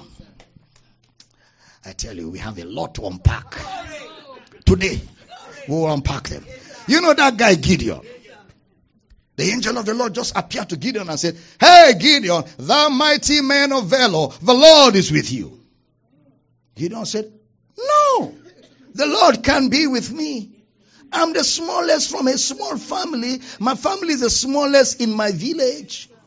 And I'm the smallest in my family. How can you say the Lord is with me? I'm not able to do anything that God is asking me to do. I don't have the resources. I don't have the ability. I don't have what it takes. The angel did not answer him. You know what the angel did? The angel continued in his statement. Go in this your might. You see weakness, I see might. You see inabilities, I see abilities. You see powerlessness, I see power. So while you're complaining, I am telling you in your complaint, go in this your might. Go into all the world and preach the gospel to every creature. You say, I cannot speak. God says, no, you've already finished speaking. Go in this your might. Oh, Labojakaya. Thank you, Lord Jesus. Lift your right hand and say, I am called by God. I have all of his resources. I will fulfill my calling in Jesus' name. I didn't hear a powerful amen. You go in this your might. Abraham, the heir of the world. In chapter 15, Abraham began to doubt. Remember the call began in chapter 12. How many of you remember that? In chapter 12. In chapter 13, Abraham made a mistake, but in spite of his mistake, God showed him everything, including the mistake. You know the mistake. Get out of your father's house to a land I will show you. He took Lot. Get out of your people. Get out of your kindred. Take nobody. Go. He took Lot. Lot became a lot in his life. There was strife. They splitted. And he said to Lot, let's not have strife, brother. When you are in the will of God and in the plan of God, you don't entertain strife. Strife is a product of insecurity. When you come to a place of revelation knowledge, you can't afford identity crisis because there's no more insecurities. You are secured in God's plan. You are secured in your identity in Christ. Your identity is not based on who you are and what you have. No, it's based on what Christ has done. So you are secured in Him, complete in Him, the head of all principalities and powers. So in that security, you have no strife. Lot, there's no need to fight. The land is big. Make your choice. Lot selected the best. And Abraham went to God. God said, Lift up your eyes. Whatever you can see, including Lot and the land, all of them are yours. All of them are yours. That was Abraham's first mistake. Then the second mistake of Abraham was in chapter 15. He said, Oh God, what will you give me, seeing I go childless? I have money, I have wealth, I have everything, I don't have a child. And you keep telling me I'll have a child. My wife is dead in her womb and I am dead in my body. How are we going to produce a child? I'm growing old. Oh God. Oh God. Let Eliezer, my houseboy, live so he can inherit. Let's not waste time. Let's transfer everything you are planning on my houseboy. God said, No. The plan. Abraham, the plan before you were born cannot be altered by your temporal circumstances. It's not about Eliezer. There's Isaac in the pipeline. And Isaac is not going to come until you die and your wife is dead. When two of you are unable to, Isaac will come as a child of grace. It's not going to come as a function of works. Your efforts will not be needed in the appearance of Isaac because Isaac is my plan. And I don't need you to help me to carry out what I have planned. Isaac is my plan. God, Ishmael, mm-mm. Isaac. Isaac. Isaac. When you understand this, you will leave this conference getting people saved and raising disciples. You will now realize the mission for which you were created. Oh, sure, you have jobs, you have businesses, you make money, but that is not why you were created. You need all of that to live in this planet. But beyond this planet, there's an eternal plan. And that's what God was calling Abraham to fulfill. That's why Abraham had everything before God called him. Because God was not calling him to give him things, God was calling him to preach the gospel. Abraham was called to preach is the same calling you have that was given to Abraham.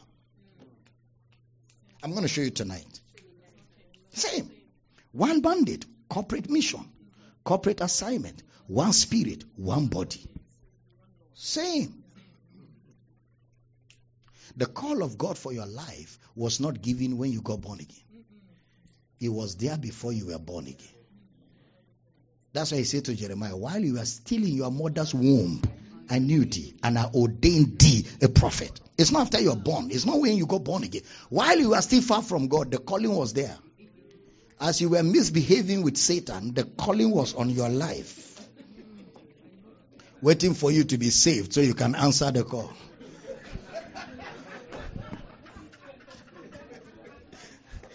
I knew thee, I ordained thee a prophet to the nations.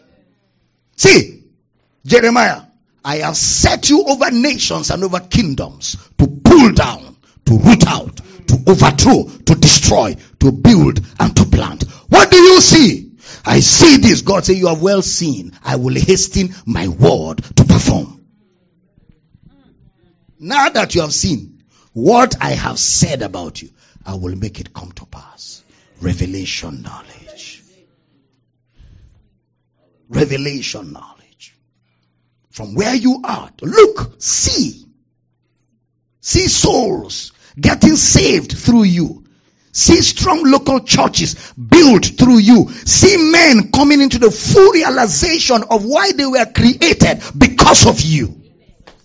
See people waking up to the purpose of God for their lives because of you.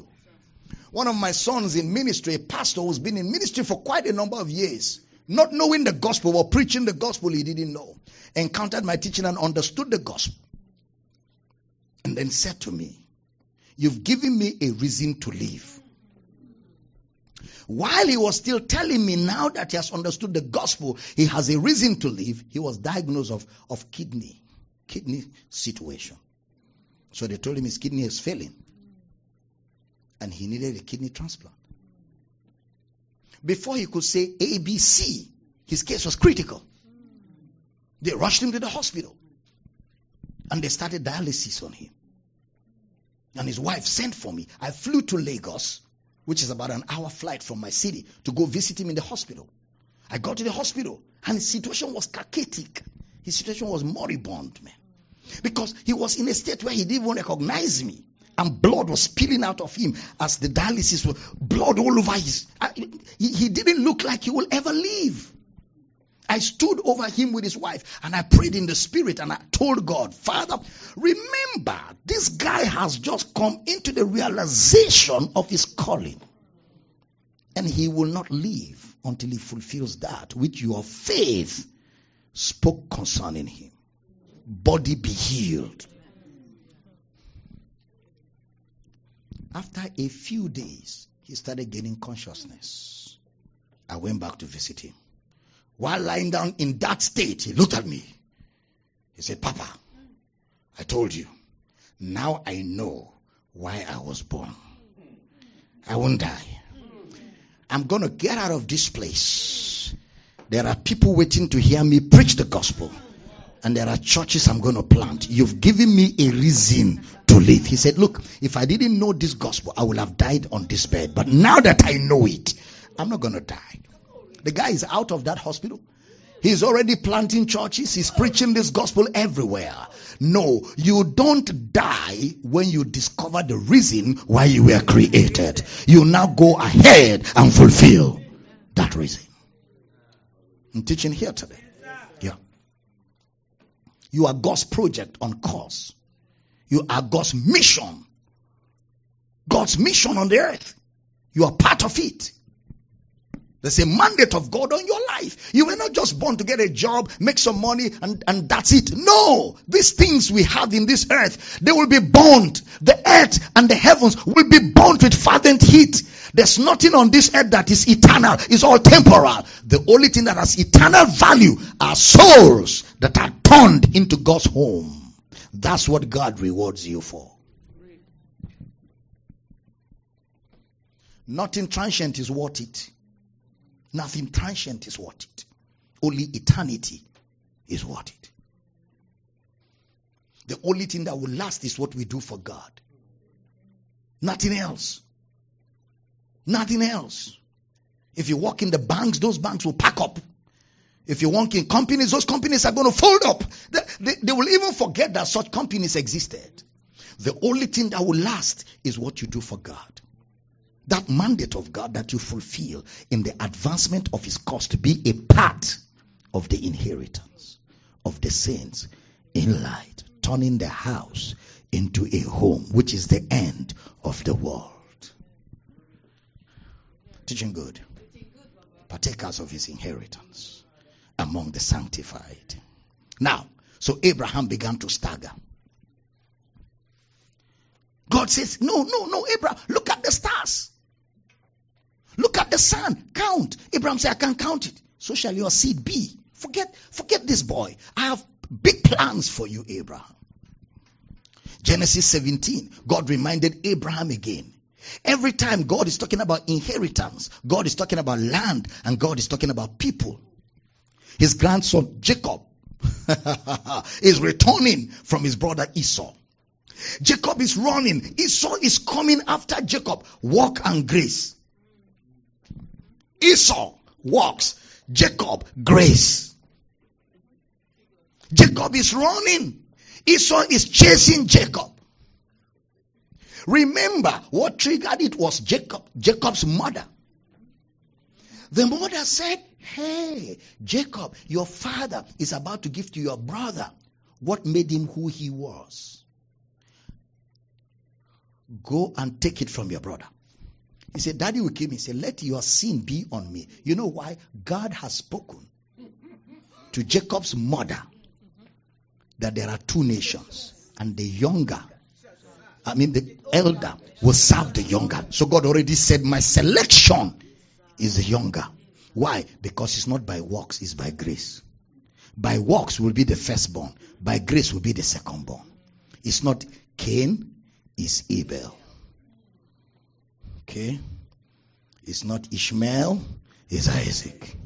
Okay? It's not Esau, it's Jacob. Are we together here? Yeah. That the purpose of election might stand. yeah. What's going on here? So Jacob is running because his mother told him, God told me that your brother will serve you. So Jacob now takes the birthright and he's running. And tonight we'll deal with the birthright. He's running and he's running and his elder brother is coming after him. For the first time, he's tired. He falls down to sleep and his eyes are open. He sees a ladder with angels going up and down and God is sitting at the top of it. Go.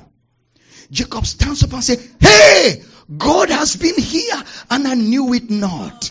This is the gate of heaven, the house of God. What Jacob is saying is, God is showing me that I'm a part of building his house, which is the gate of heaven. I'm a part of the call.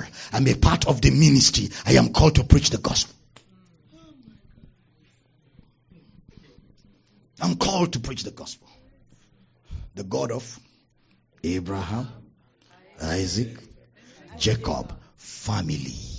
One spirit, one body, one calling.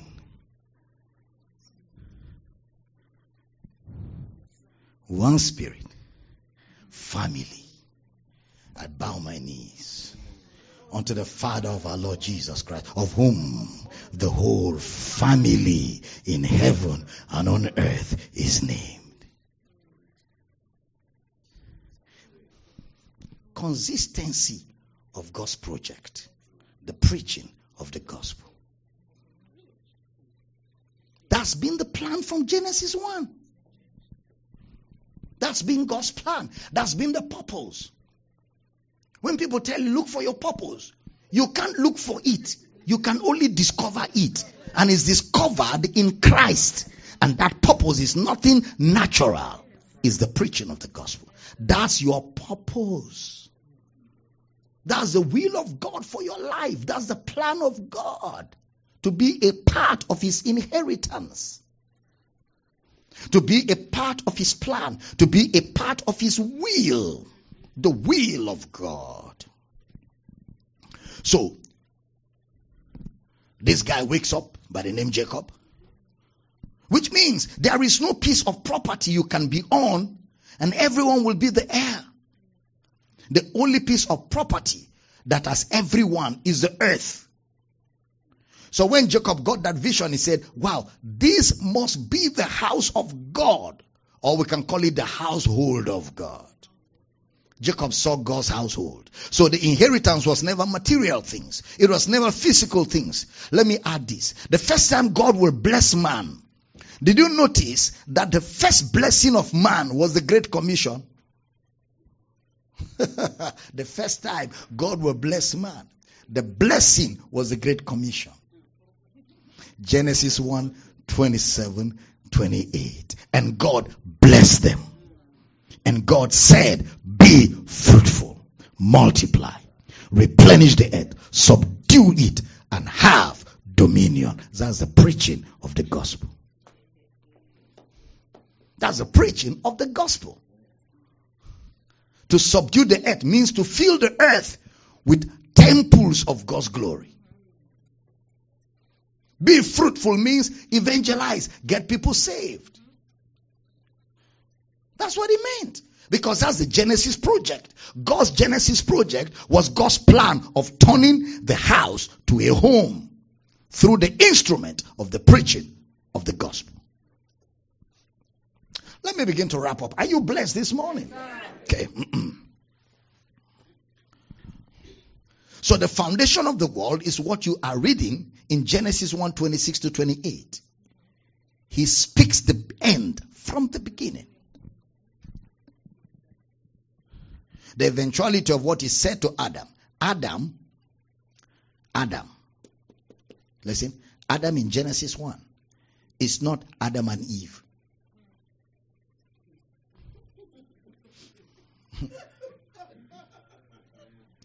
Adam and Eve is Genesis 2. Adam in Genesis 1 is not Adam and Eve. Adam in Genesis 1 is humanity. Humanity. That's why male and female created he them. Humanity.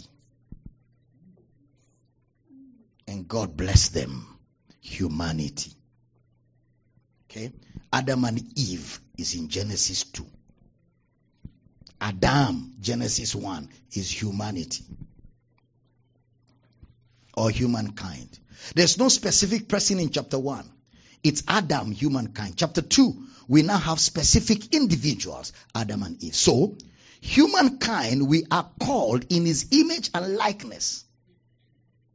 God created man in his image and likeness.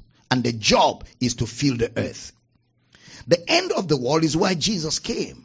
The end of the world is not what Abraham saw. So the inheritance is not land, but it has land because people live in the earth. So the writer of Hebrews said God called Abraham, Isaac, and Jacob to inherit something. And he showed them a land, a city whose builder and maker was God. The word city is the Greek word polis, P-O-L-I-S. A city whose builder and maker is God. And what was Abraham seeing? He was seeing a people. So what God showed Abraham was the end. That's why he called himself a stranger and a pilgrim in that present world. That is not the end. A pilgrim is somebody who is on a journey. Abraham is on a journey and he is still on a journey. All the saints are on that journey. You and I are on that journey till we get to the end. When the earth is filled with the knowledge of the glory of the Lord as the water covers the sea. So all of us are never going to rest. That's why we are pilgrims. We will not rest until the job is done. We will not relax. We will not go on vacation. All hands on deck. We are not of there that draw back. We are of there that press forward to the saving of the soul. We stay in this mandate until the earth is filled with the knowledge of the glory of the Lord as the water covers the sea. We preach in and out of season. We are not tired. We are consistent. We are constant. We are unmovable. We are not weary. We are bound in the work of the Lord. We stay focused until everyone comes to the knowledge of the truth. Hallelujah. I said, Hallelujah. That's the mandate given to us until the job is done. And all the saints of God who have gone to glory have not rested yet. They are cheering us on. They are saying the end is still far. The end of the world is the heart of the Father. The end is still far. Don't quit. Don't give up. They are cheering us up. All the saints. The glory of the riches of his inheritance in the saints. In the saints. In the saints. You know what the prosperity gospel does is very ridiculous. Very ridiculous. Receive your inheritance. Receive your Rolls Royce. Walk in it. Somebody said, when you see an unbeliever with a Rolls Royce, that's your inheritance. Claim it. You're a thief.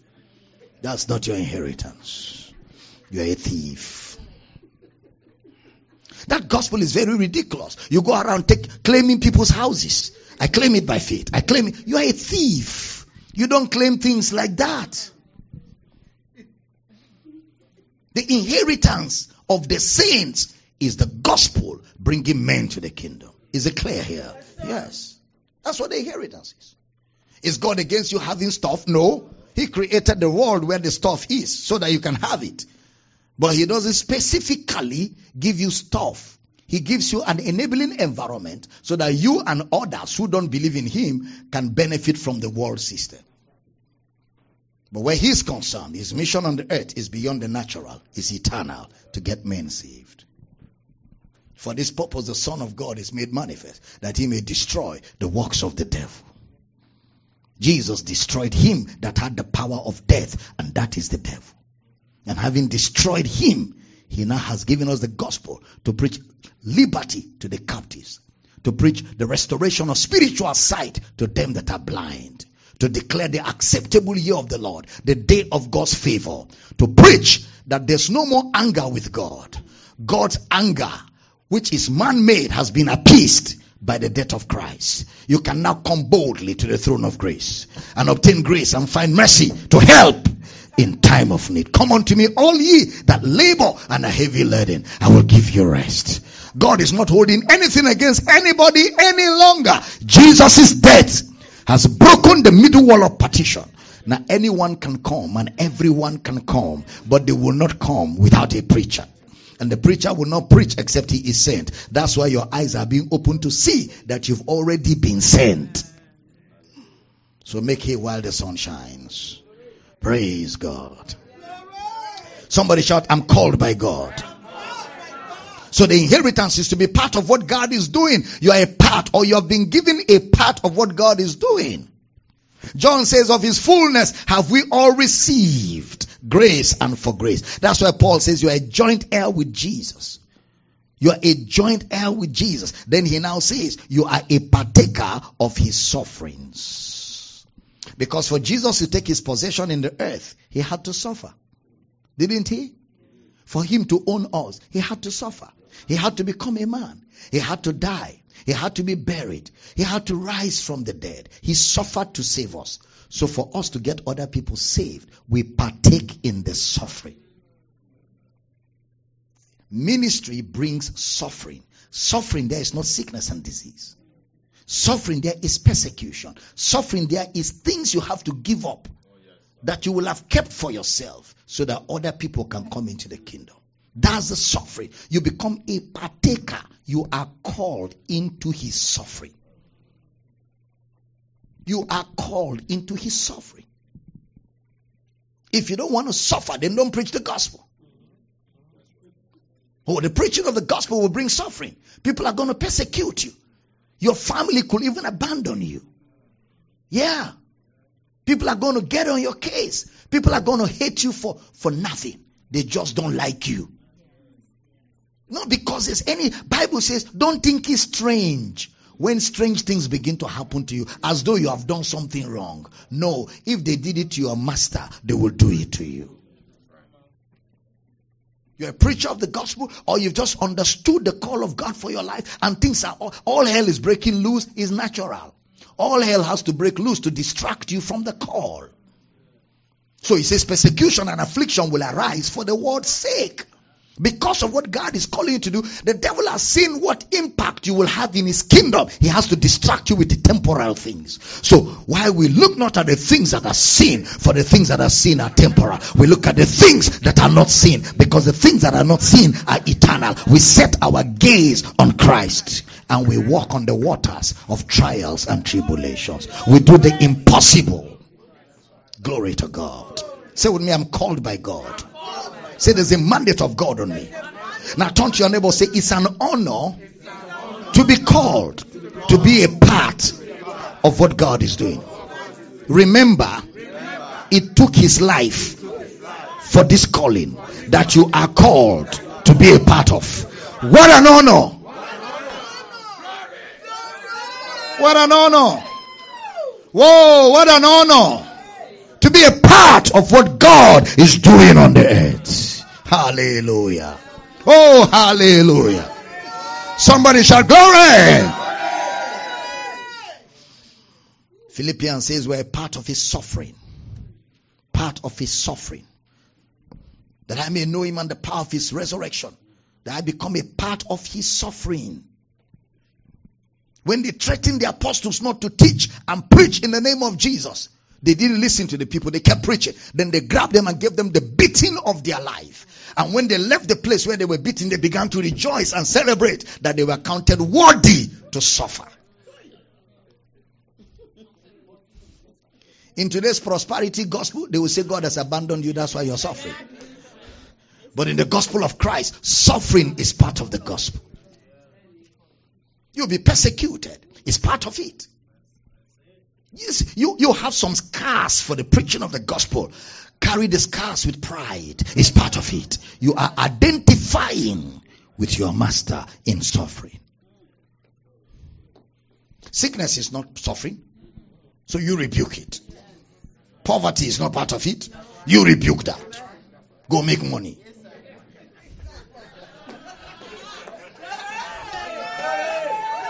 Yeah.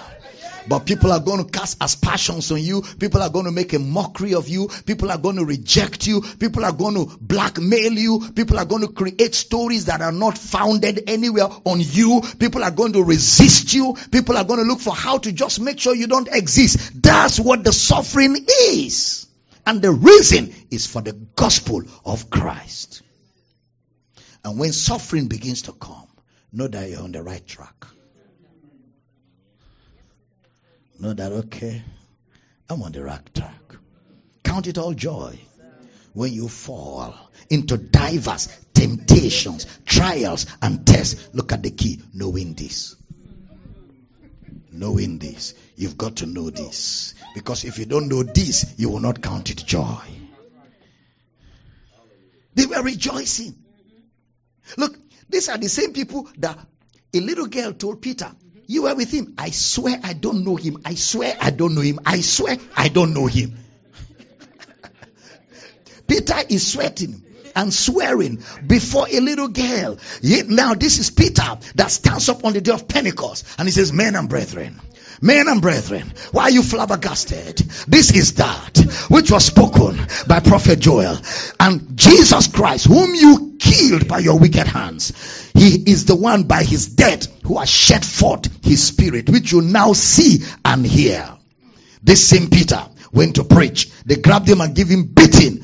And he was happy to be beaten for Jesus. And when they finished beating him, he left the place rejoicing that he was counted worthy to suffer. Let me tell you the truth. When the Holy Ghost comes on your inside and this message becomes clear, you're not afraid of anything. Fear goes. You're now bold. You're now ready to preach this gospel. You're not ashamed of the gospel of Christ. Because you know what you carry is the power of God unto salvation. The gospel is God's power. The gospel doesn't have power. The gospel is the power. So when you preach the gospel, you are preaching the power of God. It's not a feeling, it's in the message. When you have the message, you have the power. Glory to God. That your faith should not rest in the wisdom of men, but in the power of God. Where is the power? The gospel of Christ. The gospel of Christ. Hallelujah. The gospel of Christ. The power of God unto salvation. So we know that we have gotten to the end when what we started to do in Genesis has now been fulfilled.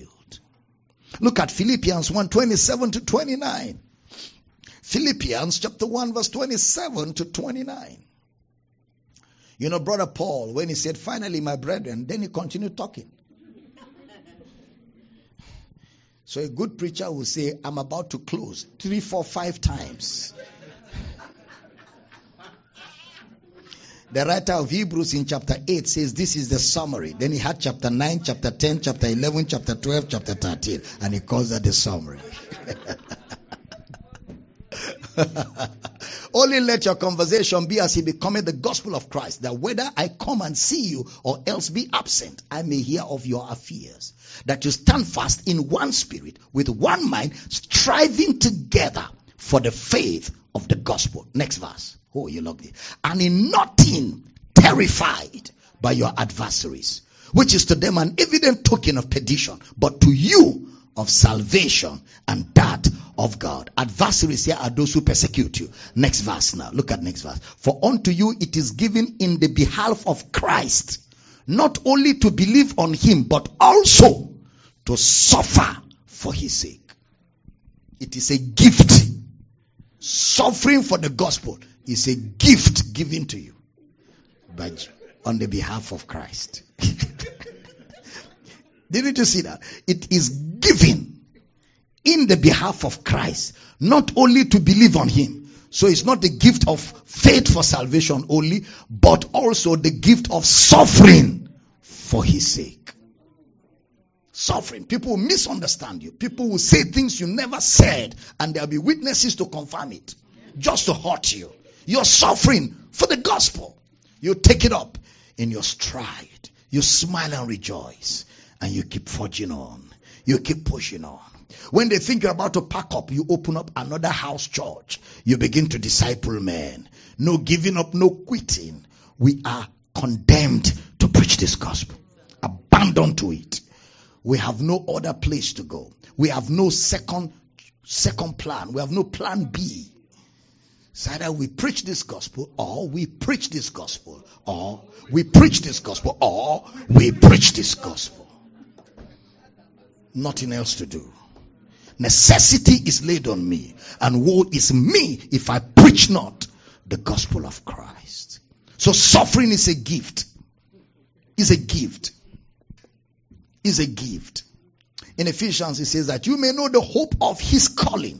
The word is from kaleo. What is my calling? You know, somebody says, I am called to be a doctor. Wonderful. Somebody says, I am called to be a lawyer. And then somebody else says, I'm called to be a comedian. Hmm.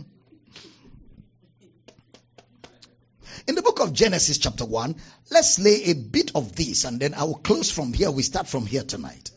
It's clear that Jesus had a systematic way of teaching. He always began from Genesis. So, where are we now? We are at the end of the world. When did the end of the world begin? It began 2,000 years ago. The end of the world began 2,000 years ago when Jesus began to finish what was started. So how will we know the end has been fulfilled? We look at the foundation. The foundation shows us the plan of the project. Same way when someone draws the plan, we follow and lay the foundation. So Genesis is the foundation. You can see where God is going to from the foundation. We know we have gotten to the end when what we started to do in Genesis has now been fulfilled. So how do we know it is gone bad? Hmm. like I said, Genesis is like a house project. Whenever you read the Bible, read the Bible as God's building project. That God is building something. So if people are not understanding what you're saying, then you now break it down and say, okay, come let me show you what I'm saying. So when God began his building project in Genesis, the audience didn't understand what Moses was saying. Because you see, God is a spirit. He communicates in visions. And they said, No, we are not getting what you're saying, Moses. So, Moses says, Let me show you a picture. He brings them to a class. Okay? Where you reduce what you are saying into physical details. So you're like Moses. So come, let me show you what God wants to do in the earth. Since you didn't understand what I was saying in Genesis chapter 1, chapter 2, now you guys come in Exodus. Let me show you what God was saying. So, get me carpenters, some builders. God is a builder. But let me get some people, and then there's a division of labor. So now he builds, Moses builds a physical tabernacle, which is not the home, merely a parable. So the tabernacle that Moses built was a parable. It was a mode of communication. Since you guys are not understanding, let me reduce it into a parable. All right, get me carpenters, let's build a tabernacle. So they put things together. They didn't need the tabernacle. The building of the tabernacle was a waste of resources. But there was no other way to communicate God's plan other than the parable. So let us waste the resources so you can get the lesson. That's why that tabernacle, God never lived in it. God never did because it was just an illustration, it was a parable. Since I said God wants to build and you don't understand, build a tabernacle. That's why he gave them outer court, holy place, holy of holies, all in the tabernacle to communicate God's thoughts of a building project. Say, build me a tabernacle that I may dwell among you. I want to live among you. I want a house. But since you guys are not understand that you are going to be the building, come let's build a house so that we show you how God intends to live on earth among his people. So people began to bring materials for building the tabernacle of the Old Testament. Do you know that these guys didn't still get it? They still didn't get it. So David had to prepare materials to build another tabernacle to reinforce the message. They still didn't get it. I wonder how backward these guys were. Then Zerubbabel had to also come with materials to build the same tabernacle, to communicate the same message. Moses and the prophets. They still didn't get it. And Jesus showed up and said, Destroy this temple.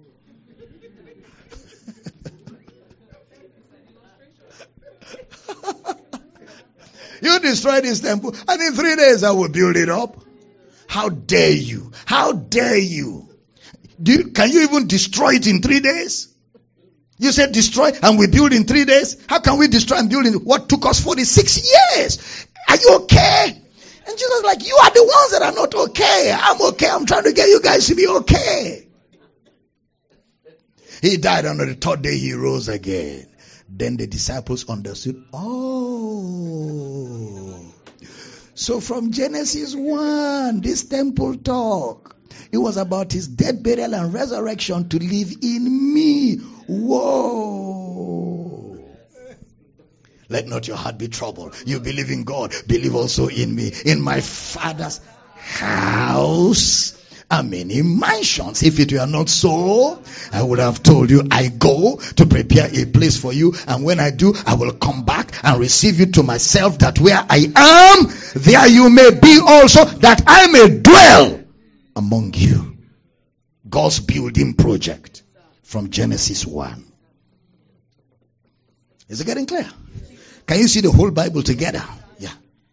God's building project. Look, there's nothing else God is doing on the earth apart from what I'm explaining to you here.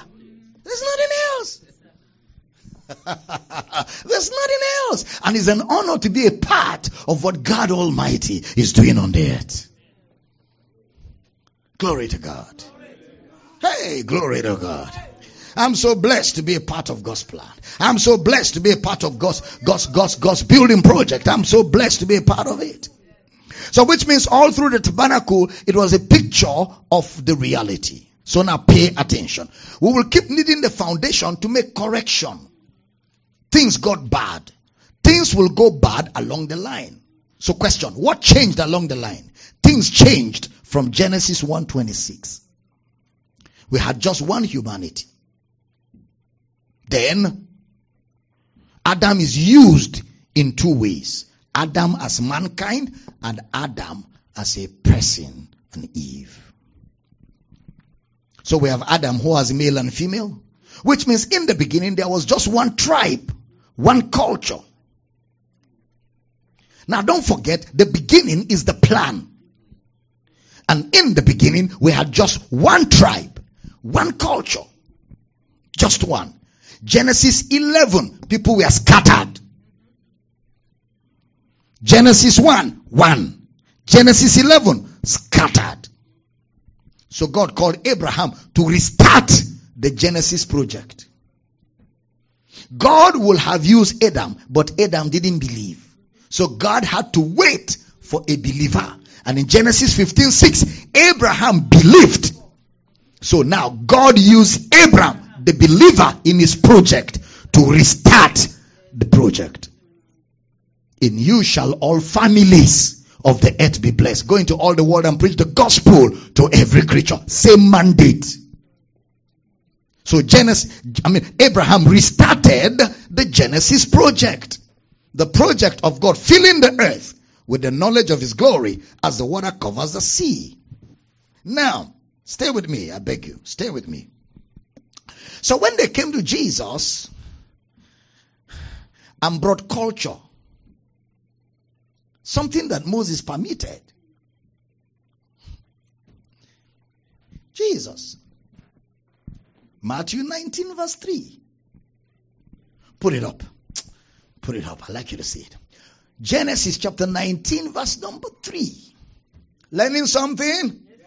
Sorry, Matthew 19 verse 3. Where did Genesis come from? Glory! The Pharisees also came unto him, tempting him and saying unto him, Is it lawful for a man, for a man to put away his wife? The man is a man. The woman is not a woman, is a wife.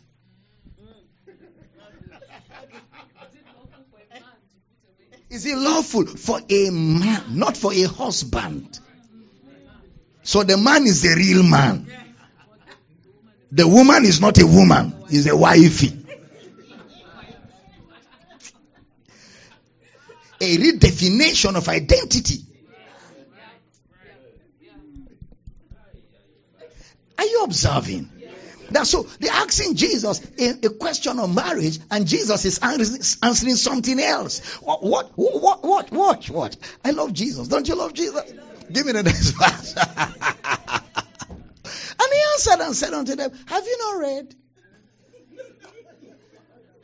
We're asking if we should put away our wives. Are you saying, Have we not read? Yes. Have you not read? That he which made them at the beginning. He who made them. No man, wife, them. Them. So he changes the narrative. He moves them from culture to identity. That he which made them at the beginning, Genesis, made them male and female, not man and wife. Next verse. And said, For this cause shall a man leave father and mother. you didn't get that. You didn't get that. he didn't say, For this cause shall a woman. He said, It is the man that will leave. Counterculture. The man will leave father and mother and change his father's name and bear his wife's name as his surname. Counterculture. Jesus is dealing with some realities here. A man shall leave father and mother and shall cleave to his wife, and they twain shall be one flesh. Next verse. Wherefore they are no more twain, but one flesh. What therefore God had joined together, let no man put asunder. Whoa, this is big for the Pharisees. They can't take this, this is too radical. Next verse.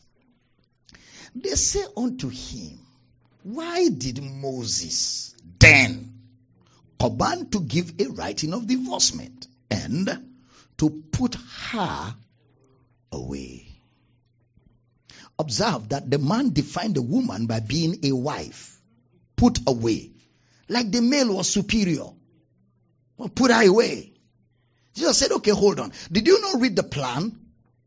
That what God is building in the earth supersede marital relationship? Did you not read the plan? That it is not marriage first, it is the plan first. Did you not read the plan? It's not male and wife, it's male and female. Both are equal in the plan. Both are equal. No superior, no inferior in the plan. Did you not read? Male and female in Adam, and God blessed them. God didn't bless him, them, and said to them, Be fruitful. This already takes care of whether a woman should preach the gospel or not. To them. The plan supersedes marriage. Marriage ends here. The plan is into eternity. There's no marriage in the resurrection. It is natural. It has no spiritual, spiritual bearing in eternity. It ends here. The reward for being married is that you were married. Case closed. And the day one of the parties leave by death or something, that's the end of that union. It has no implications in the realm of the spirit. But the plan is for time and eternity. So a woman who excuses why she cannot do ministry for marriage has not understood why she was created. And a man who excuses why he cannot do ministry for marriage has not understood why he was created. Because it's the plan first. Marriage is inferior to the plan. There's no excuse. That's the plan. He said, Have you not looked at the plan? Marriage came after the plan. The plan is Genesis 1. Marriage is Genesis chapter 2 and 3. It's the plan. And you know, Genesis 1 is not yesterday, Genesis 2 tomorrow. Some of those chapters were like four, five hundred years apart. It's not like chapter 1 today, chapter 2. No, no, no. There was a lot happened between the chapters. It's just the way Moses wrote. A lot happened. Have you not read the plan? Male and female, blessed, called to preach. So the call of God on you to preach the gospel is God's blessing on your life. That's why he says, Blessed are they that bring good tidings. Because the blessing is on you to preach the gospel. So every preacher of the gospel is a carrier of the blessing. The blessing of God. Every preacher. Every one of you called by God to preach, who has answered the call to preach, you're blessed. You have the blessing of God upon you. Have you not read the plan? What God is building, male and female are the same sides. Great and small, slave, rich, poor are the same in that project. You know, it's in London, South Croydon. Okay, you need to get that material where I took time to explain to you what the rib was that when God took the rib out of Adam, it's not rib. Any man that is missing his ribs, see a medical doctor. It's a medical condition. It's not a marriage condition. If you are missing your rib, you don't have any missing rib. The word rib is a Bible language. The word rib means one part of the building. One part, like that wall to this wall, is one, one rib, and that part to this wall is another. So the rib, the woman and the man makes the house. And they are all equal in the making of God's house. That's the meaning of rib, I-R-B. The Greek, I mean the Hebrew word and all of the exegesis is not rib, is Bible language. The woman and the man are the same in the plan of God. No inferior, no superior. That's why in the spirit, there is no male, no female. You're one in Christ. No Jew, no Gentile. No culture, no gender in the plan. No. No tribe in the plan. Tribe, culture, and gender as, as a result of the fall of man. But in the restoration of man back to the glory of God, culture, tribe, ethnicity ceases one blood, one tribe, one tongue, one nation, one spirit, one body, one faith in Christ Jesus. One baptism. Teaching good. So God takes them, Jesus takes them to the beginning. And so when you, when you see him at the resurrection, Jesus in his resurrection. The project of his resurrection started from Genesis. So that's why Jesus will always begin at Genesis. at because that is where the plan is. Then Matthew also wrote the book of Matthew. Huh, are you here? Are you still here? Can I take a few more minutes of yours? Matthew chapter 1 verse 1. Matthew. So Jesus always began from where? In the, at the beginning. At the beginning. Which is what? Genesis. Matthew chapter 1 verse 1, brother. Matthew chapter 1 verse 1. The book of the generation of Jesus Christ, the son of David, the son of Abraham. The book of the generation. The opening of the book of Matthew says the book of the generation of Jesus Christ. The word generation is Genesis. The, the book of the Genesis of Jesus Christ. That's how Matthew started his teaching. Just like Jesus will begin at Genesis, Matthew also began at Genesis. Mark chapter 1 verse 1. See how Mark began his own book too. Mark chapter 1 verse 1. Glory to God. Glory to God.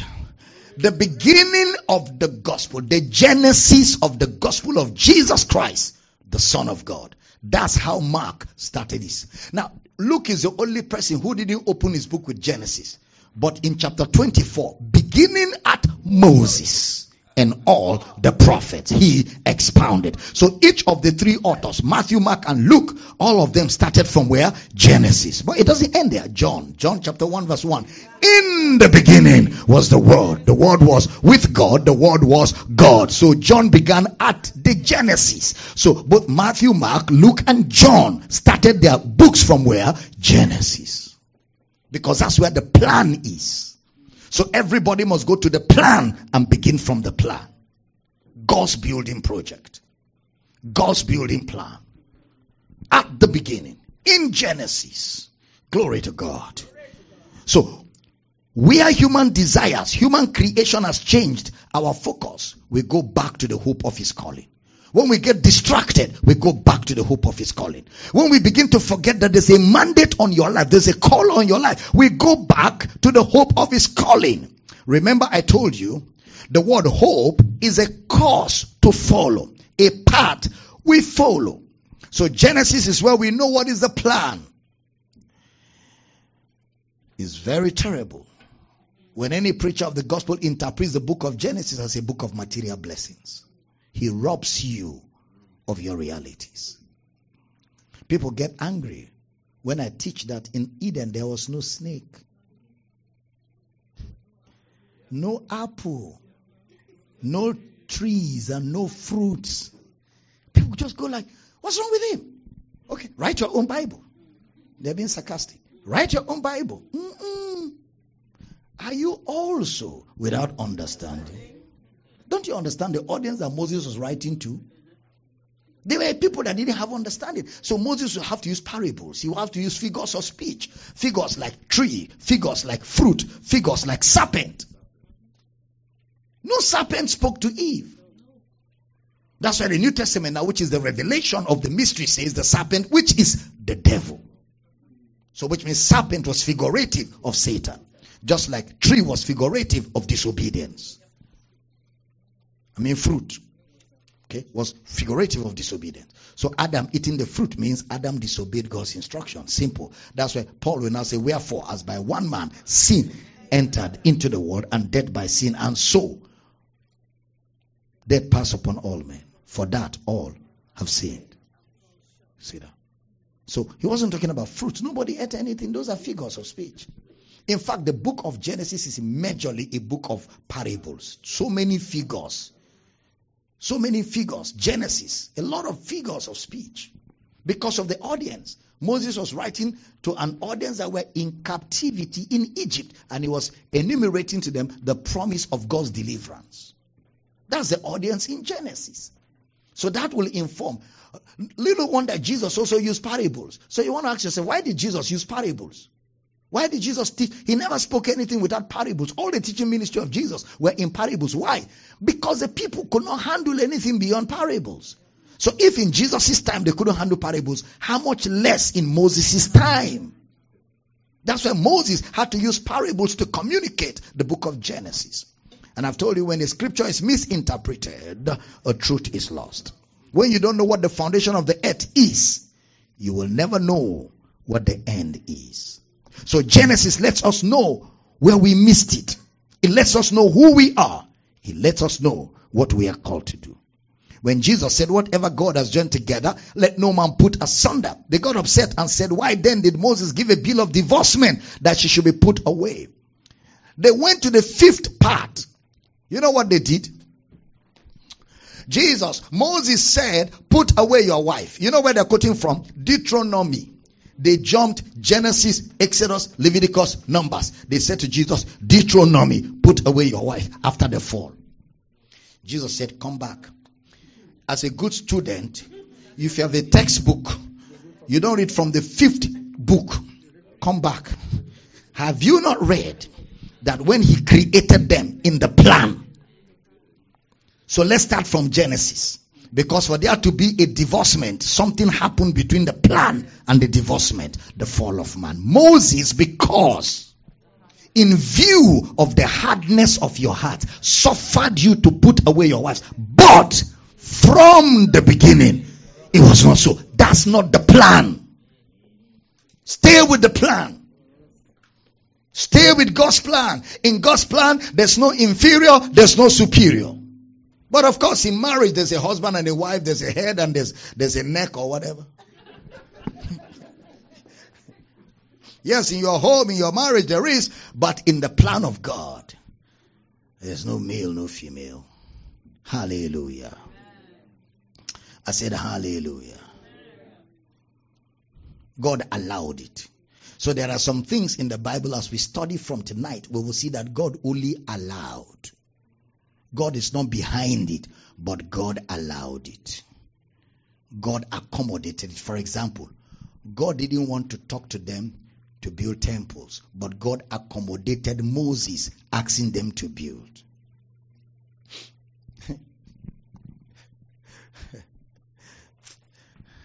You know, I said that God never asked Noah to build an ark, man.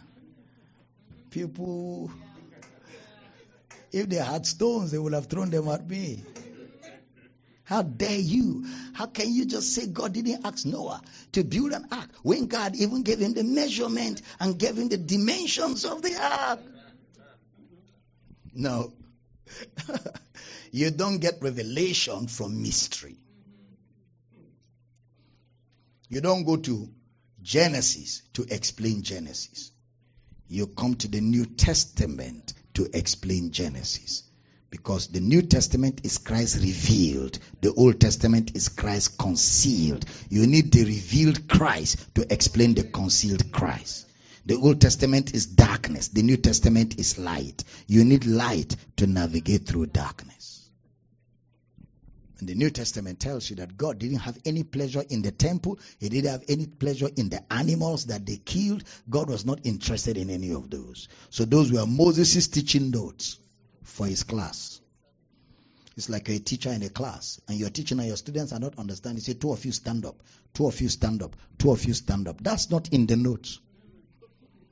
That's you interpreting the notes using figures of speech to get the same message across. Moses asking people to do things in the Old Testament was not in the plan. It was Moses' initiative to get the message home. So today we don't use Moses' parables. We now use revelation knowledge. The plan. Let's build a home for God. Let's go all over the earth preaching this gospel and raising temples for God Almighty. It's an honor to be called by God. Somebody bless, shout a powerful amen. Say with me, I'm called by God to build him a home, to be a part, a member of his family, to fill the earth with the knowledge of his glory. In the name of Jesus, I answer the call to preach this gospel, to raise men, to bring men to the knowledge of Christ. I'm committed to the cause of Christ. I'm committed to the mandate of global evangelism. In the name of Jesus, through me, the gospel is preached. Disciples are raised. Strong local churches are built. In the name of Jesus, I receive every revelation of God's word to steer me up to fulfill this assignment. There's a cause for my life. There's a plan for my life. And I walk in that plan. I walk in that purpose. And I fulfill that call. In the name of Jesus. Thank you, Lord Jesus. Lift your hands and give him thanks this morning. Go ahead, give him thanks, give him thanks, give him thanks, give him thanks.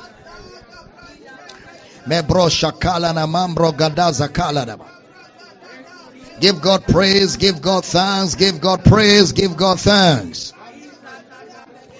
De de de bosokaya. Praise you, Father. In the name of Jesus. Praise you, Father. And I declare right now that in your mind, this light shines in your understanding. You have clarity of direction. You have clarity of thoughts. And you are willing and obedient in this day of his power. Thank you, Lord. And all the grace that you require to fulfill this mandate is upon you now. Grace is upon you. Grace is upon you. Ability is upon you. In the name of Jesus. No excuse, no distraction, and in the name of Jesus, the voice of the enemy is silenced on your behalf. Thank you, Father. All that you need to fulfill this calling is already with you. So you walk in the breath, you walk in the length of this land, and as far as your eyes can see, you go and possess it. Thank you, Lord. Thank you, Lord. Ask of me the hidden, and I will give you for your inheritance and the uttermost part of the earth for your possession. Look at me, everybody. Bring down your hands.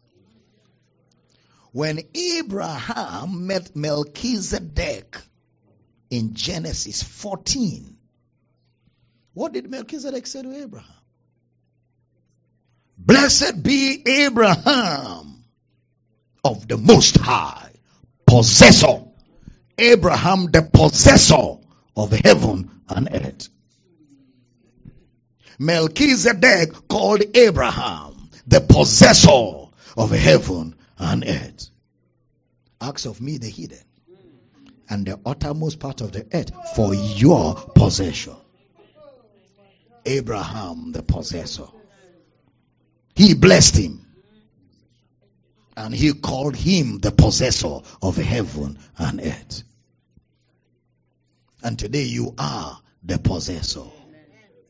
So you go everywhere possessing the earth for God, bringing men to the kingdom and setting the captives free by the preaching of the gospel.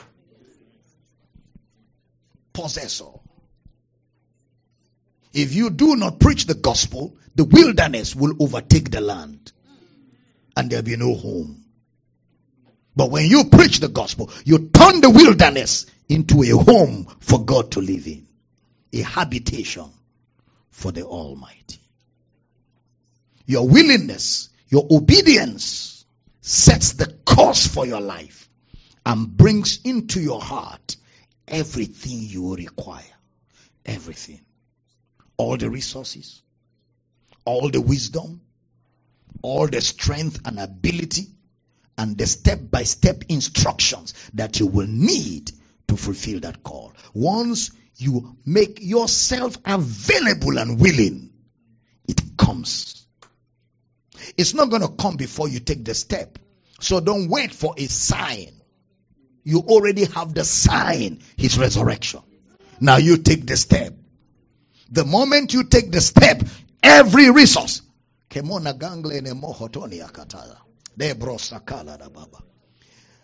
Did I not say in my word, of the Spirit of God, these signs shall follow?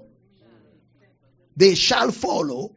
You have to be on the go for them to follow. They are not going to follow while you are staying. They are going to follow while you're moving. So when you take the step, saith God, to obey, when you take the step to walk in the plan, you take the step first, then the resources, the abilities, and all that you require to fulfill the mandate and the plan that I have for you comes into fruition, you take the step first. You walk by faith, saith God. You walk by faith. Saith God, I'm not going to show you details of everything. Because if I show you the details of everything, you will walk by sight. I do not want you to walk by sight. I want you to walk by faith. You trust me and you take the step one day at a time and it will unfold. As you begin to walk in the wheel, as you begin to walk in the plan, saith God, it will unfold. You will see and you will know. You will see and you will know. And in your heart, you will have the witness of my spirit. So you walk in it. You walk in it, saith God, you walk in it. When you walk in it, you're walking in the light. When you refuse to walk in it, you keep yourself in darkness. So you walk in it. Walk in that light. Walk in that light, saith God. Walk in that light. And as you begin to walk in that light, it will not only be that men will be saved, it will not only be that the blessing will be all over the land. In your own personal life, you will see my goodness. You will see the manifestation of things you never asked me for, things you never even looked for. All that you need and require, I will supply because I have already supplied. Thank you, Lord. Hallelujah. Go ahead and give him praise. Thank you, Lord Jesus. Lebro sakala tabaya. Babronda zokolo de bobo seke. Lebro sakala de basha. Lebro sakolo de bombro. Negrandango sobila nama hatata. Nama hatata. Legoro do zokala de babrash. Legoro to sukele ne mambrona. Nengrano na krena keninge gelida baboro kotuna kalaya. Thank you, Lord. Praise you, Father. Hallelujah. Thank you, Lord Jesus. Glory to God. Glory to God. Glory to God. Glory to God. Can we rejoice and make some Holy Ghost noise in this place? Glory! Oh, thank you, Lord Jesus. Praise you, Father. Praise you, Father. Praise you, Father. Hallelujah. Hallelujah. Hallelujah. And you know, I hear the Spirit of God say, and you have been concerned about things you should not be concerned about. Be not concerned about those things. Leave them for me. Just do what I will have you do. I will take care. Leave those concerns to me, saith God. You just do what I've asked you to do, and I will take care. I will take care. I will take care. Your health, I will take care. Your businesses, I will take care. Your family situation, saith God, I've already taken care of it. Just obey me and see how the blocks fall back in place. Yeah, all those concerns. You take the step and leave them to me. I will take care. Thank you, Lord. Thank you, Lord. Healing is flowing in this place. Healing is flowing in your mind. Healing is flowing in your emotions. Healing is flowing in your body. Healing is flowing all over you from your head to the soles of your foot. Healing is flowing right now. God's goodness, God's goodness is flowing over you. Thank you, Lord. Praise you, Father. Leko sokola da bayada. Jajo kolodo bosakalada. Babranta kolo to pata nekekea. Jekolo kotuna kasa. Lebrosa kele de bosataya. Zekolo de bobo jekele de bo. Lebrosa kele de bombra. Nengra da sokala de baba. Legro shakala de baba. Lekotuma katina kata. Agaretese kelida bauro. Katana kola. Nakaro godosh. Lebro sakala de ba. Praise you, Father. Praise you, Father. Praise you, Father. Hallelujah. Thank you, Lord. Just wave your hands and just wave, wave to Him. Just wave, wave your hands. Thank you, Lord. Wave your hands in worship and just bless His holy name. Thank you, Father. Thank you, Father. God's power is moving through you right now, from your head to your legs. God's power is flowing through your system. Yes, yes, yes, yes, yes, yes, yes. God's power. Lekosoke yanabahas. Brosa kelete bosa. Lekos shokolada bosa. Thank you, Father. Hallelujah. Glory to God. In Jesus' precious name. Hallelujah. Amen. Are we blessed this afternoon? Glory to God. Amen. Ah, I tell you, man, what a time. Please, you can be seated. Um, I'm going to hand over the microphone another five or ten minutes so we can take the break, go rest a bit, think about the things we have taught. I know quite a number of heavy stuff that you need to really think and digest them before the next one. You know, we don't come to LA every day. So the little time we're able to come, we just push as much as you can take. We push it, you chew on it. But I'm so glad to be here. Amen. Amen. Praise God. Question if there's any on the things we have taught? Anything on the things we have taught? The call of God, the mission of God, the mandate of God for your life? There's a there's a hand here.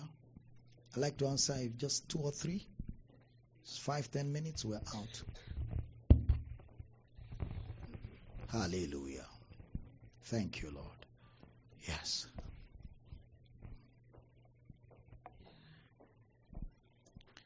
My own Papa.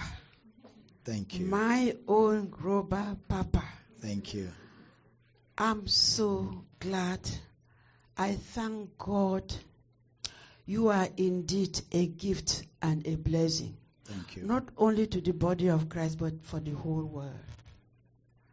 I thank you so much because I was lost in religion, I was lost in legalism, but you pulled me out. There was a time in my life, even if I minister, I come back home, I cry.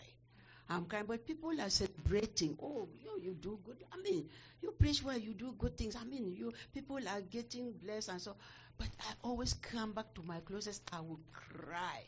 Something was missing, and I was deep down inside me hearing something is missing, something is lacking. Why? Because I was in religion, just preaching the religion and doing all what and uh, law and mixing grace and law together. So there was the spirit witnessing in me. Something is wrong. Yep. You are missing something. Then I always cry. So I had to look for other men of God, ready to say, This is my problem.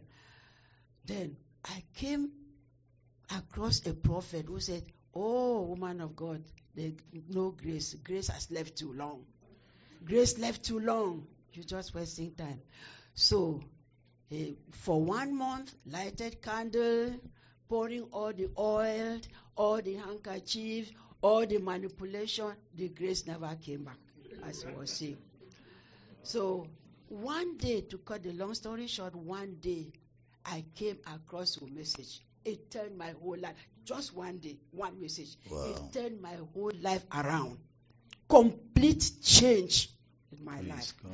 I received that inner joy, that inner peace that I lost it for quite some time. I received it just by your one message. Then I was in Cameroon. I was saying, Oh, when will I see this Papa? Papa, come over. Come over to Cameroon. We need uh, more lighthouses and disciples. Come over. That was my prayer night and day. I said, But I'm longing one day to see Papa. One day, 2019, we met in England, in Southampton, in. Pastor James Kufis Church. church. I met with you. Because I'm out here for long, because my daughter has been sick, I met, I presented the matter to you. So I said, one thing, Papa, Cameroon.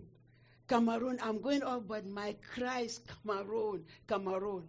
And I'm glad you started, you went to Cameroon, started in Bamenda, where I come from. Oh my goodness. Yeah, we From were there. Bamenda, where I, I'm so excited, Praise Papa. That's why I God. call you my personal Papa. Praise God. My personal Praise Papa. God. Praise Yeah. God. So, And we're I'm- back. We're back to Cameroon in April. Amen. Yes, we'll be in Cameroon in Amen. April. Amen. Amen. Praise So, God. Papa, my question is this: It's regarding evangelism. Okay. You talk to people. They say they don't know Christ. They know only God. God is Jehovah. God is Yahweh. They call all the names. So how can I be going to the Son? Jesus is only the Son, but God is the real man that we can go to. So they say we believe in the superpower. We believe in some higher power, which is God. But we don't believe in Jesus. No need going to Jesus, who is just the Son, for prayers. You need just to go to God direct. Why? So don't begin to call you know, God your Father. So God is Yahweh. God is Jehovah and is God. We don't believe in Christ. We believe we don't. Is God the Father, God the Son, God the Holy Spirit, and telling all those names. But you try by all means to explain, to talk to them, but they don't seem to see it. Papa, as such, what, What do you do? do? Okay. Thank you again. Nice to meet you again, and thank you for your prayers. You know, we're going to Cameroon, like I said, and we trust God for a big harvest in Cameroon. Now, Jesus is God.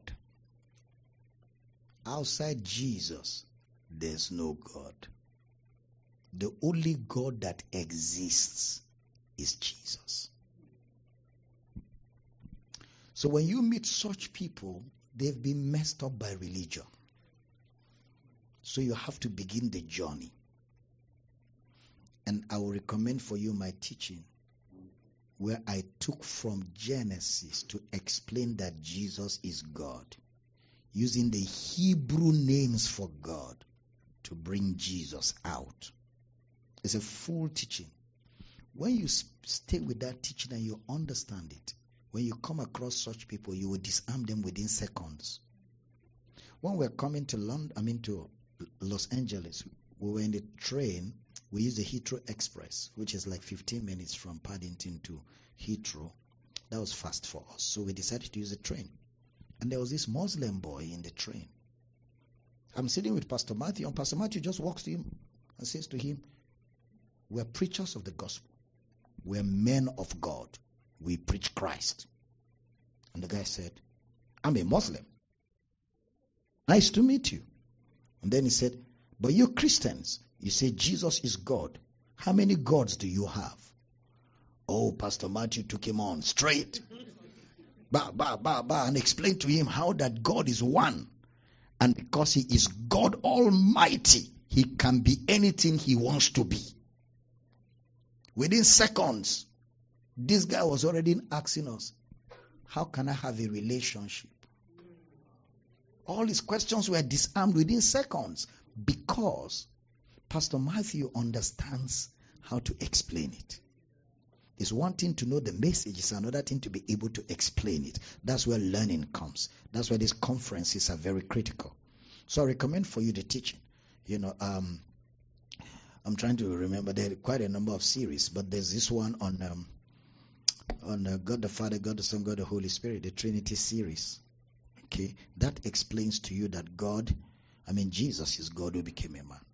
All right. So what I'll do is I'll tell Pastor Fidelia the titles, and she will organize them for you to have, so you can listen to them. And then the misunderstood God, knowing God in Christ. Knowing God in Christ. is a full exegesis on Jesus as God Almighty. Very easy ways of explaining from the Bible. They will give you scriptures where Jesus didn't call himself God. They'll give you such scriptures, but those teachings will help you to debunk all of that.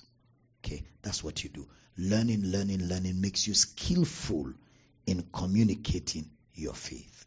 So, Pastor Fidelia will give you the titles and organize the messages for you. But thank you for the question. Bless you. Praise God. Yes. Hello, Papa. Um, the last time I saw you was seven years ago in Cyprus, Pastor Tunji. When I came to Cyprus. Yes, sir. Oh, you Yes, were sir. there. I was there, My goodness. and it was um, it was fire all over the island. I can remember. It was, yeah. And I have a photo of you on my phone. We took, we had a photo together, and uh, that was uh, that changed my life Praise God. because then I was in Yes. and um, um, it was crazy. So I have a I have a question for you. It's very similar to question. she's asking, okay? Yeah. So I have a lot of friends that are very rational. Yeah. They try to um, understand the whole concept of God Yeah. um, by logic. Yeah. How do you deal with those people? You must let them know that he that cometh to God must first of all believe that he is. You can't know God by logic, you know God by faith. It is after you know him by faith that you will understand him by logic. You don't understand him by logic to believe. Mm-mm. You believe first to understand him by logic. So that's why the gospel is a message of faith. So don't follow them in their logical debates. Communicate the message of faith and pray for them. Once you pray, the message comes with power. Their mind opens up. They believe. Then their understanding opens up to the details that explains how that God is real. It's warfare. The devil has blinded their minds. That's why in their dark minds, they are looking for a logical explanation. But that dark mind will not be unlocked by explanation. It will only be unlocked by faith. So we preach faith and we pray as we preach. Yesterday I said it here. Revelation knowledge comes by prayer. Then revelation knowledge produces conviction. Okay, so yesterday's teaching will help you a lot. But that's how you, you, you, you deal with that. And if they're still arguing, you leave them, you pray, you pray, you come back again. You preach the same thing until mm, their, their minds open up. I've met a number of people call themselves atheists. By the time I was through with them, they got saved. Then they understood. And then they discovered they were just being stupid for calling themselves atheists. But they couldn't have understood that if their mind was not open, they would have argued forever. So that's why prayer, in whom the God of this world has blinded their minds, lest the glorious light of the gospel should shine in their hearts. So we pray, we pray, and then we preach. Then the prayer power behind the message, boom, breaks the blockade in their mind. And suddenly, faith comes alive. They believe. Then we start teaching them to understand the concept of God. Bless you. Praise God. Yes. So we take you last before we go for the break. Praise God. You have one more? Okay, second to the last. then. Okay, Papa. Thank you so much for what you. you have been doing. I'm so you. excited. Praise God. Permit me to say that you are the best. Thank you. Glory.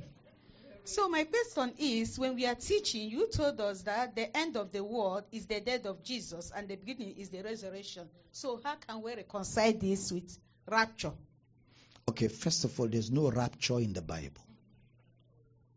It's nowhere. Okay. I have I'm coming. one. I've not finished. Okay.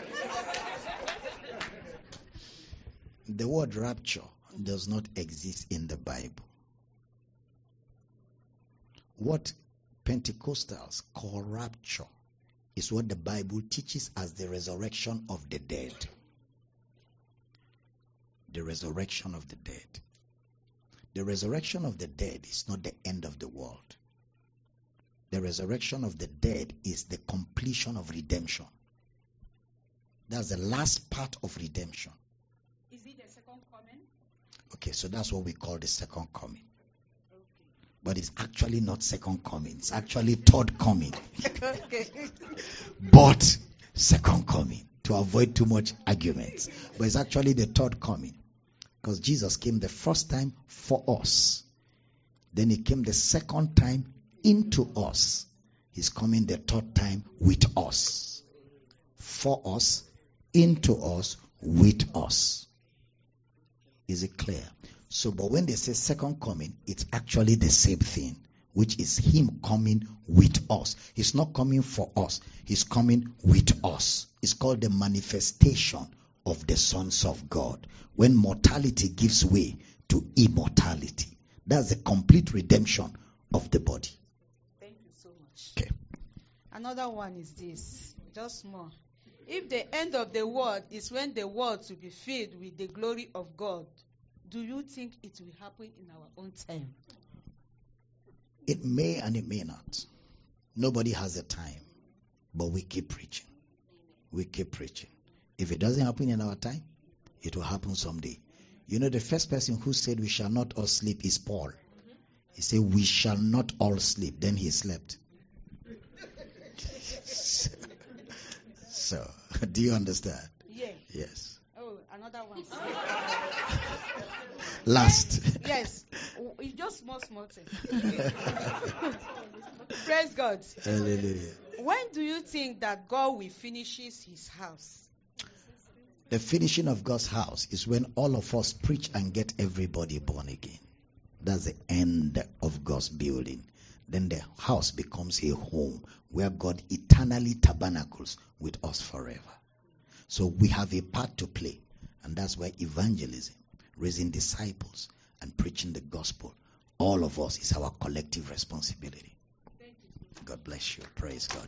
Pastor Shadrach, where is the last person? Yeah, uh, it's a, a, a question that the, the campus, the Canadians sent. Uh, From Canada. yeah. Okay, so, go go So the ahead. question is, um, uh, in Moses communicating God's plan to the Israelites, can we can we say of uh, can we come to the conclusion that that's how they put it that Moses really understood God's plan?